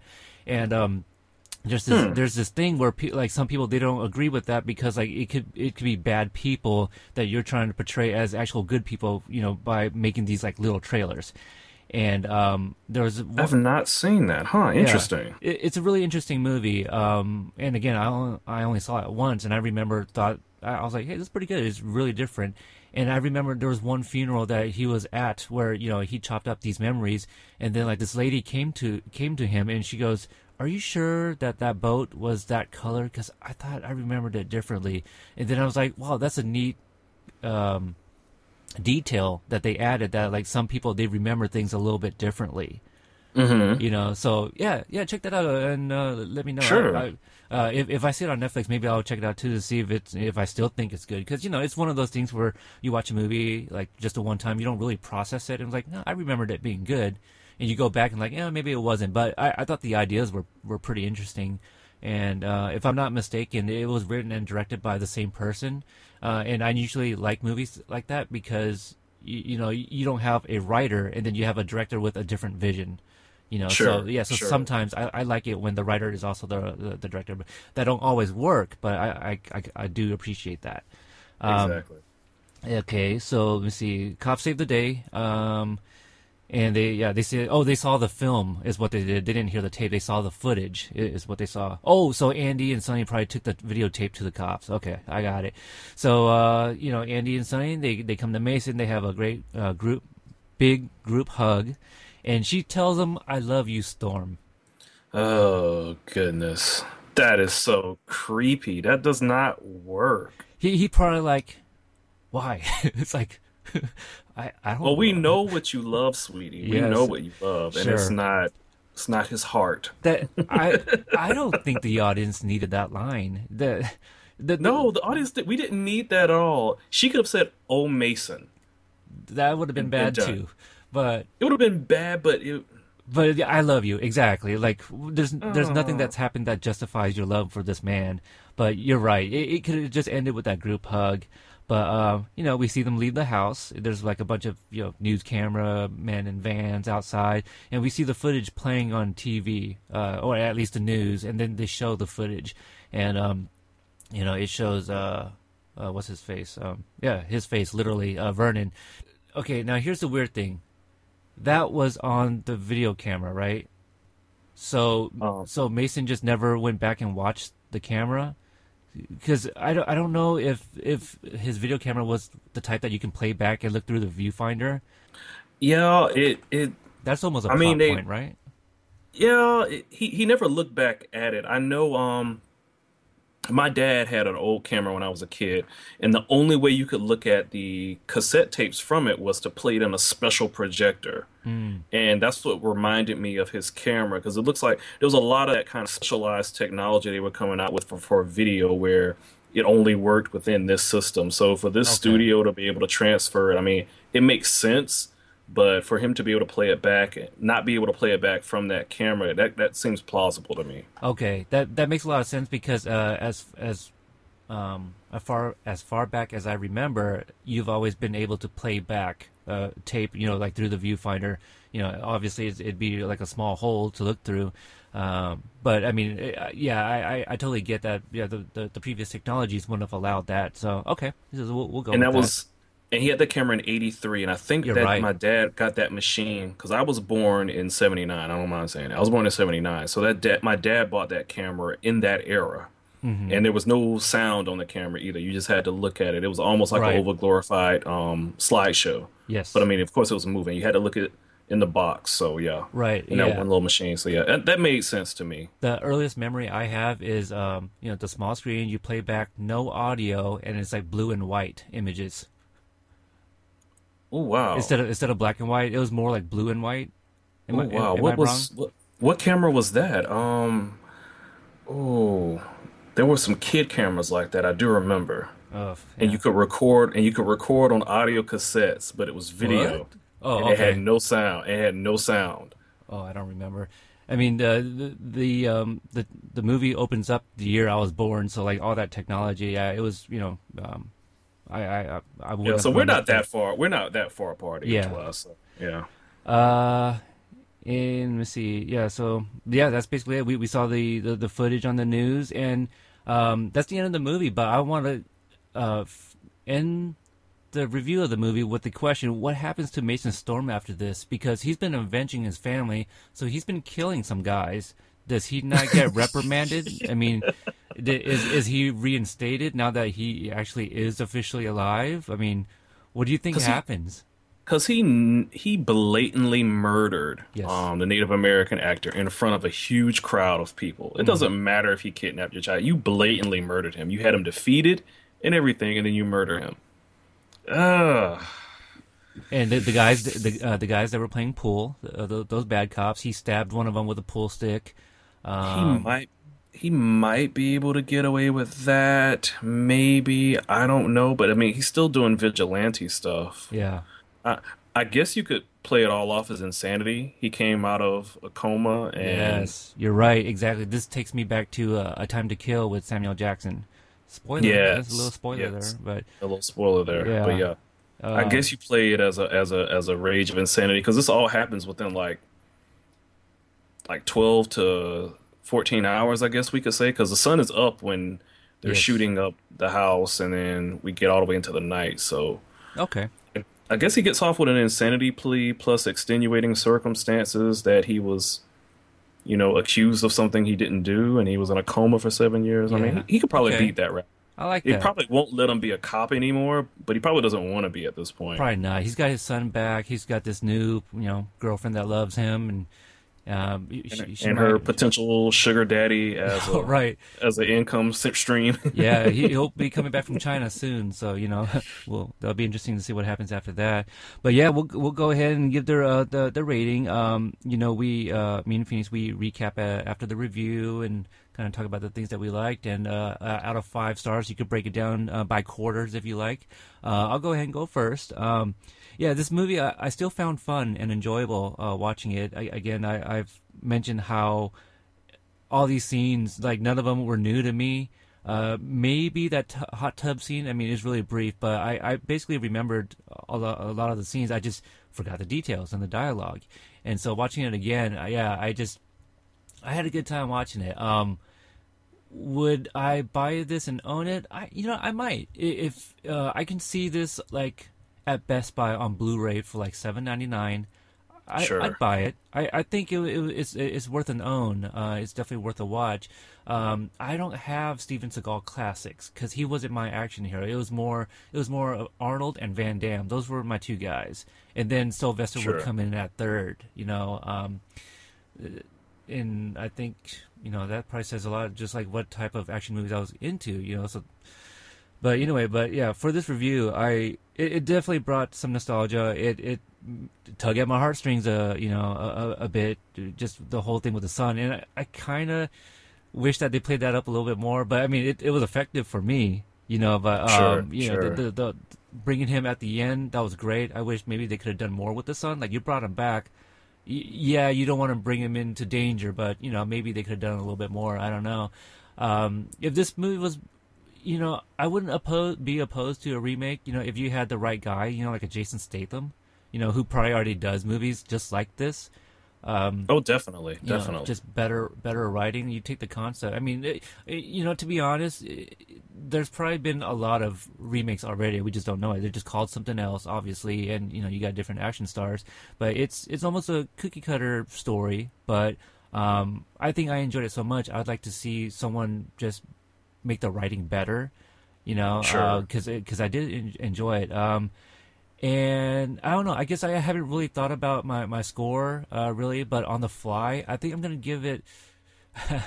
I'm gonna give it a solid four stars, uh, despite like you know some of the uh, really questionable dialogues and Andy's character. I really disliked her character, but um, I think initially, right after the viewing the other day, I was I was leaning on three and a half, but then reviewing it with you and bringing some of your insights, I think you raised it up to a four stars for me. Oh wow. Oh wow. I would have to say that um I, I just enjoyed it. It- uh, Like you were saying, it, it, it was a bit of a nostalgia. I, I called it a time capsule a bit. You know, if you if you troll through Netflix's action category, you'll find films like this all over the place. Jason Statham actually has done quite a few films, maybe not exactly like this, but on that same vibe Right. the same kind of feeling. So that's pretty cool. Um, again, it's got some issues, but I mean, this was not a a, a, huge thing. Uh, I always liked Seagal. Seagal was that guy that I would cringe when I would see him break a bone, but I always liked it. But again, I was I was still actively doing martial arts during this time, so I guess maybe that's why I kind of connected with it. But I also connected with Van Damme, and Arnold, I like more of his fantasy fantasy stuff, his Conan stuff, more so than his gunfight stuff. Um, but I still enjoyed it. But you know, I'd put the fantasy stuff. But that's just kind of where my head is at when it comes to um, this kind of action type deal. Um, if I was going to give it a review, I, I agree with you. I was thinking about it. I want to say five, but it doesn't deserve a five just for nostalgia's sake. But I give it a 4 solidly. I think this is a definite thing that um, I actually do own this. I just don't have the DVD with me. It's Ah. um it's at my sister's house in Texas, but I actually own this on DVD. It's I own a lot of Van Van Damme on DVD and um Roadhouse stuff like that. I have all that stuff on DVD. I get out of the bargain bin, like you say, and if you've never seen this film, I definitely recommend it. It's something you you need to see it just for the nostalgia's sake. And if you un, if you don't get any of the Steven Seagal jokes that people make from time to time, if you watch this one film, you'll understand everything that we're talking about when we make those jokes. Uh, yeah, you're absolutely right. I mean, and uh, again, I'm not too familiar with him. I've seen some of his movies, but I just didn't know his thing about the trash talking. I just loved it. It's, it was so good, and you know the lines aren't that great, but it just it just works, you know. And um, yeah, I I think I'm excited to like maybe uh, watch this again, you know, in, in the near future, you know. Um, it, it just may not make it into my rotation, but it's something I definitely want to own. And then like one off day, be like, you know what, I haven't seen this one in a while, and definitely check it out. But yeah, I just I forgot how good it was, and uh, that's why I love reviewing these older movies because like you know some some of them I don't appreciate what you know uh, appreciate them for what they were when I was younger, you know. Sure, And now sure. being a grown up, you understand things a little bit more, and it's just like wow, this this movie was actually pretty good, and so so I really enjoyed it. Uh, wow, man, it was good. It was really good. It, was just- good. Yeah, just take just take Andy out, replace her with somebody else or something. she was she was the only issue. That is so hilarious. The, your problem with Andy is, is cracking me up so much. That's I'm so entertained by that. Like I don't have the issue with it, but I can't argue anything you're saying. So that's what makes it funny. I get what you're saying. I get it. I get it. yeah, I uh, I'm gonna be very interested. I'm gonna be really nitpicky with her when I review uh, Weird Science. That's gonna be one in the near future for sure. Um, I got uh, shout out to Carly, uh, Carly Beaumont. She uh, from the uh, uh, that pop this life. She's she's gonna come on for that one eventually. But um, Okay. yeah, I- I'm gonna be nitpicky with her her uh, acting or maybe lack thereof. We'll, we'll see. You know, on Weird Science. So that'll be very interesting. I think you're gonna like her better in Weird Science in this film. Weird Science is her type of Right. role. Yeah, definitely not the uh, the action starlet. Um, It's a baby food roll, and this was kind of at least baked chicken, and she wasn't able to chew it. I like that. Okay, uh, I, I you know thank you for coming on the show. Um, I Thank had- you for having me. Thank you. Yeah, I had a lot of fun. Um, uh, again, how can listeners uh, find your show? Um, you can check us out um, on iTunes. Again, we're the Liquor Run Podcast. We're on iTunes and Stitcher.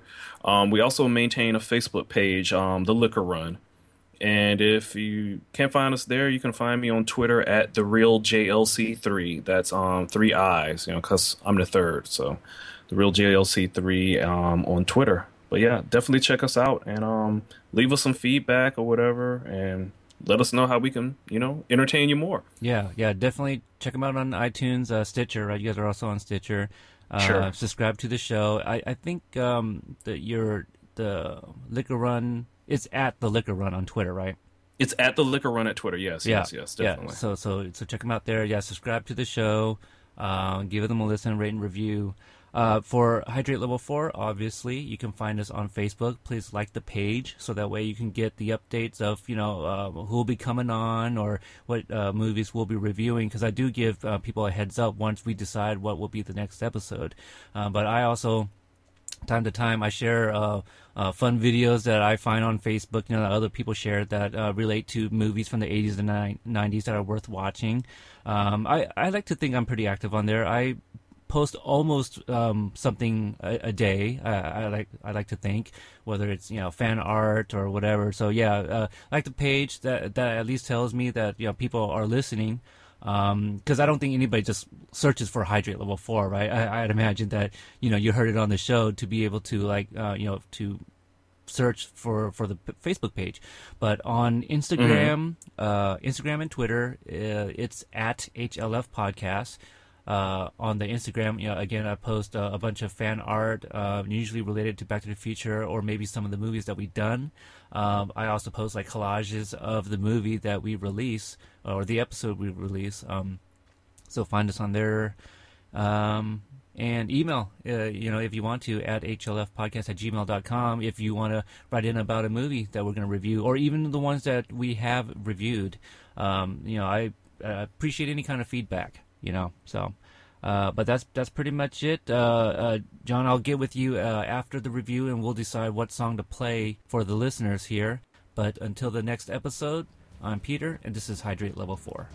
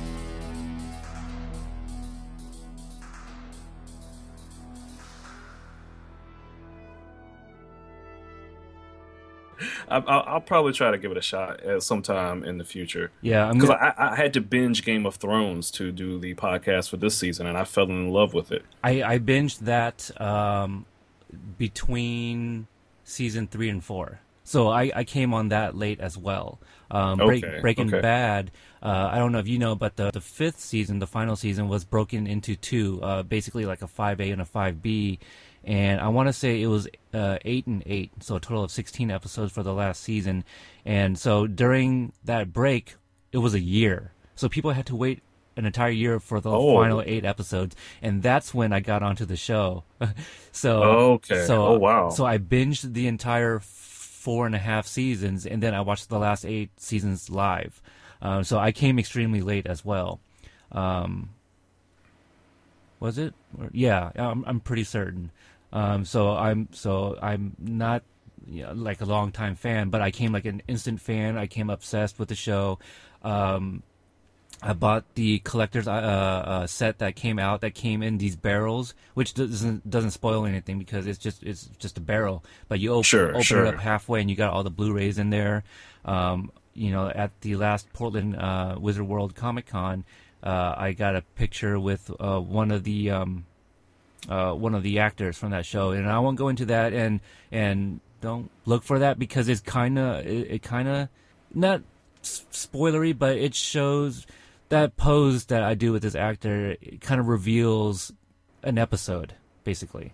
Okay, sure, so sure. yeah, but and and um, I feel bad because I did post it in that group page like a while back. So if you saw that, you probably wouldn't remember. But anyway, yeah, it uh, it's it's such a great show. It's it's such great writing. It's very intricate plotting, uh, in the in the in the characters. You you love to hate them. You love to love them. It's it's great stuff. It's it, um I have said it before. Like if you're not watching Breaking Bad, you are robbing yourself of great cinematic history. Like it's that good. I have heard that no less than three times from people. Well, well, there you Something go. along that line, something along those lines. Yeah, So and I, I'll I'll eventually have to break down and, and just watch it. Maybe maybe I'll try to watch it um sometime during during June or July. Yeah. I'm gonna have some time, so I definitely want to be that. Yeah, I want to be the one that pushes you in that direction. Like, boom, I'm the one that did it. okay. Well, let's let's do this. If I watch it, we'll do a show about it. All right, it sounds good. Sounds good. We'll make it into a show. Be be looking forward to it.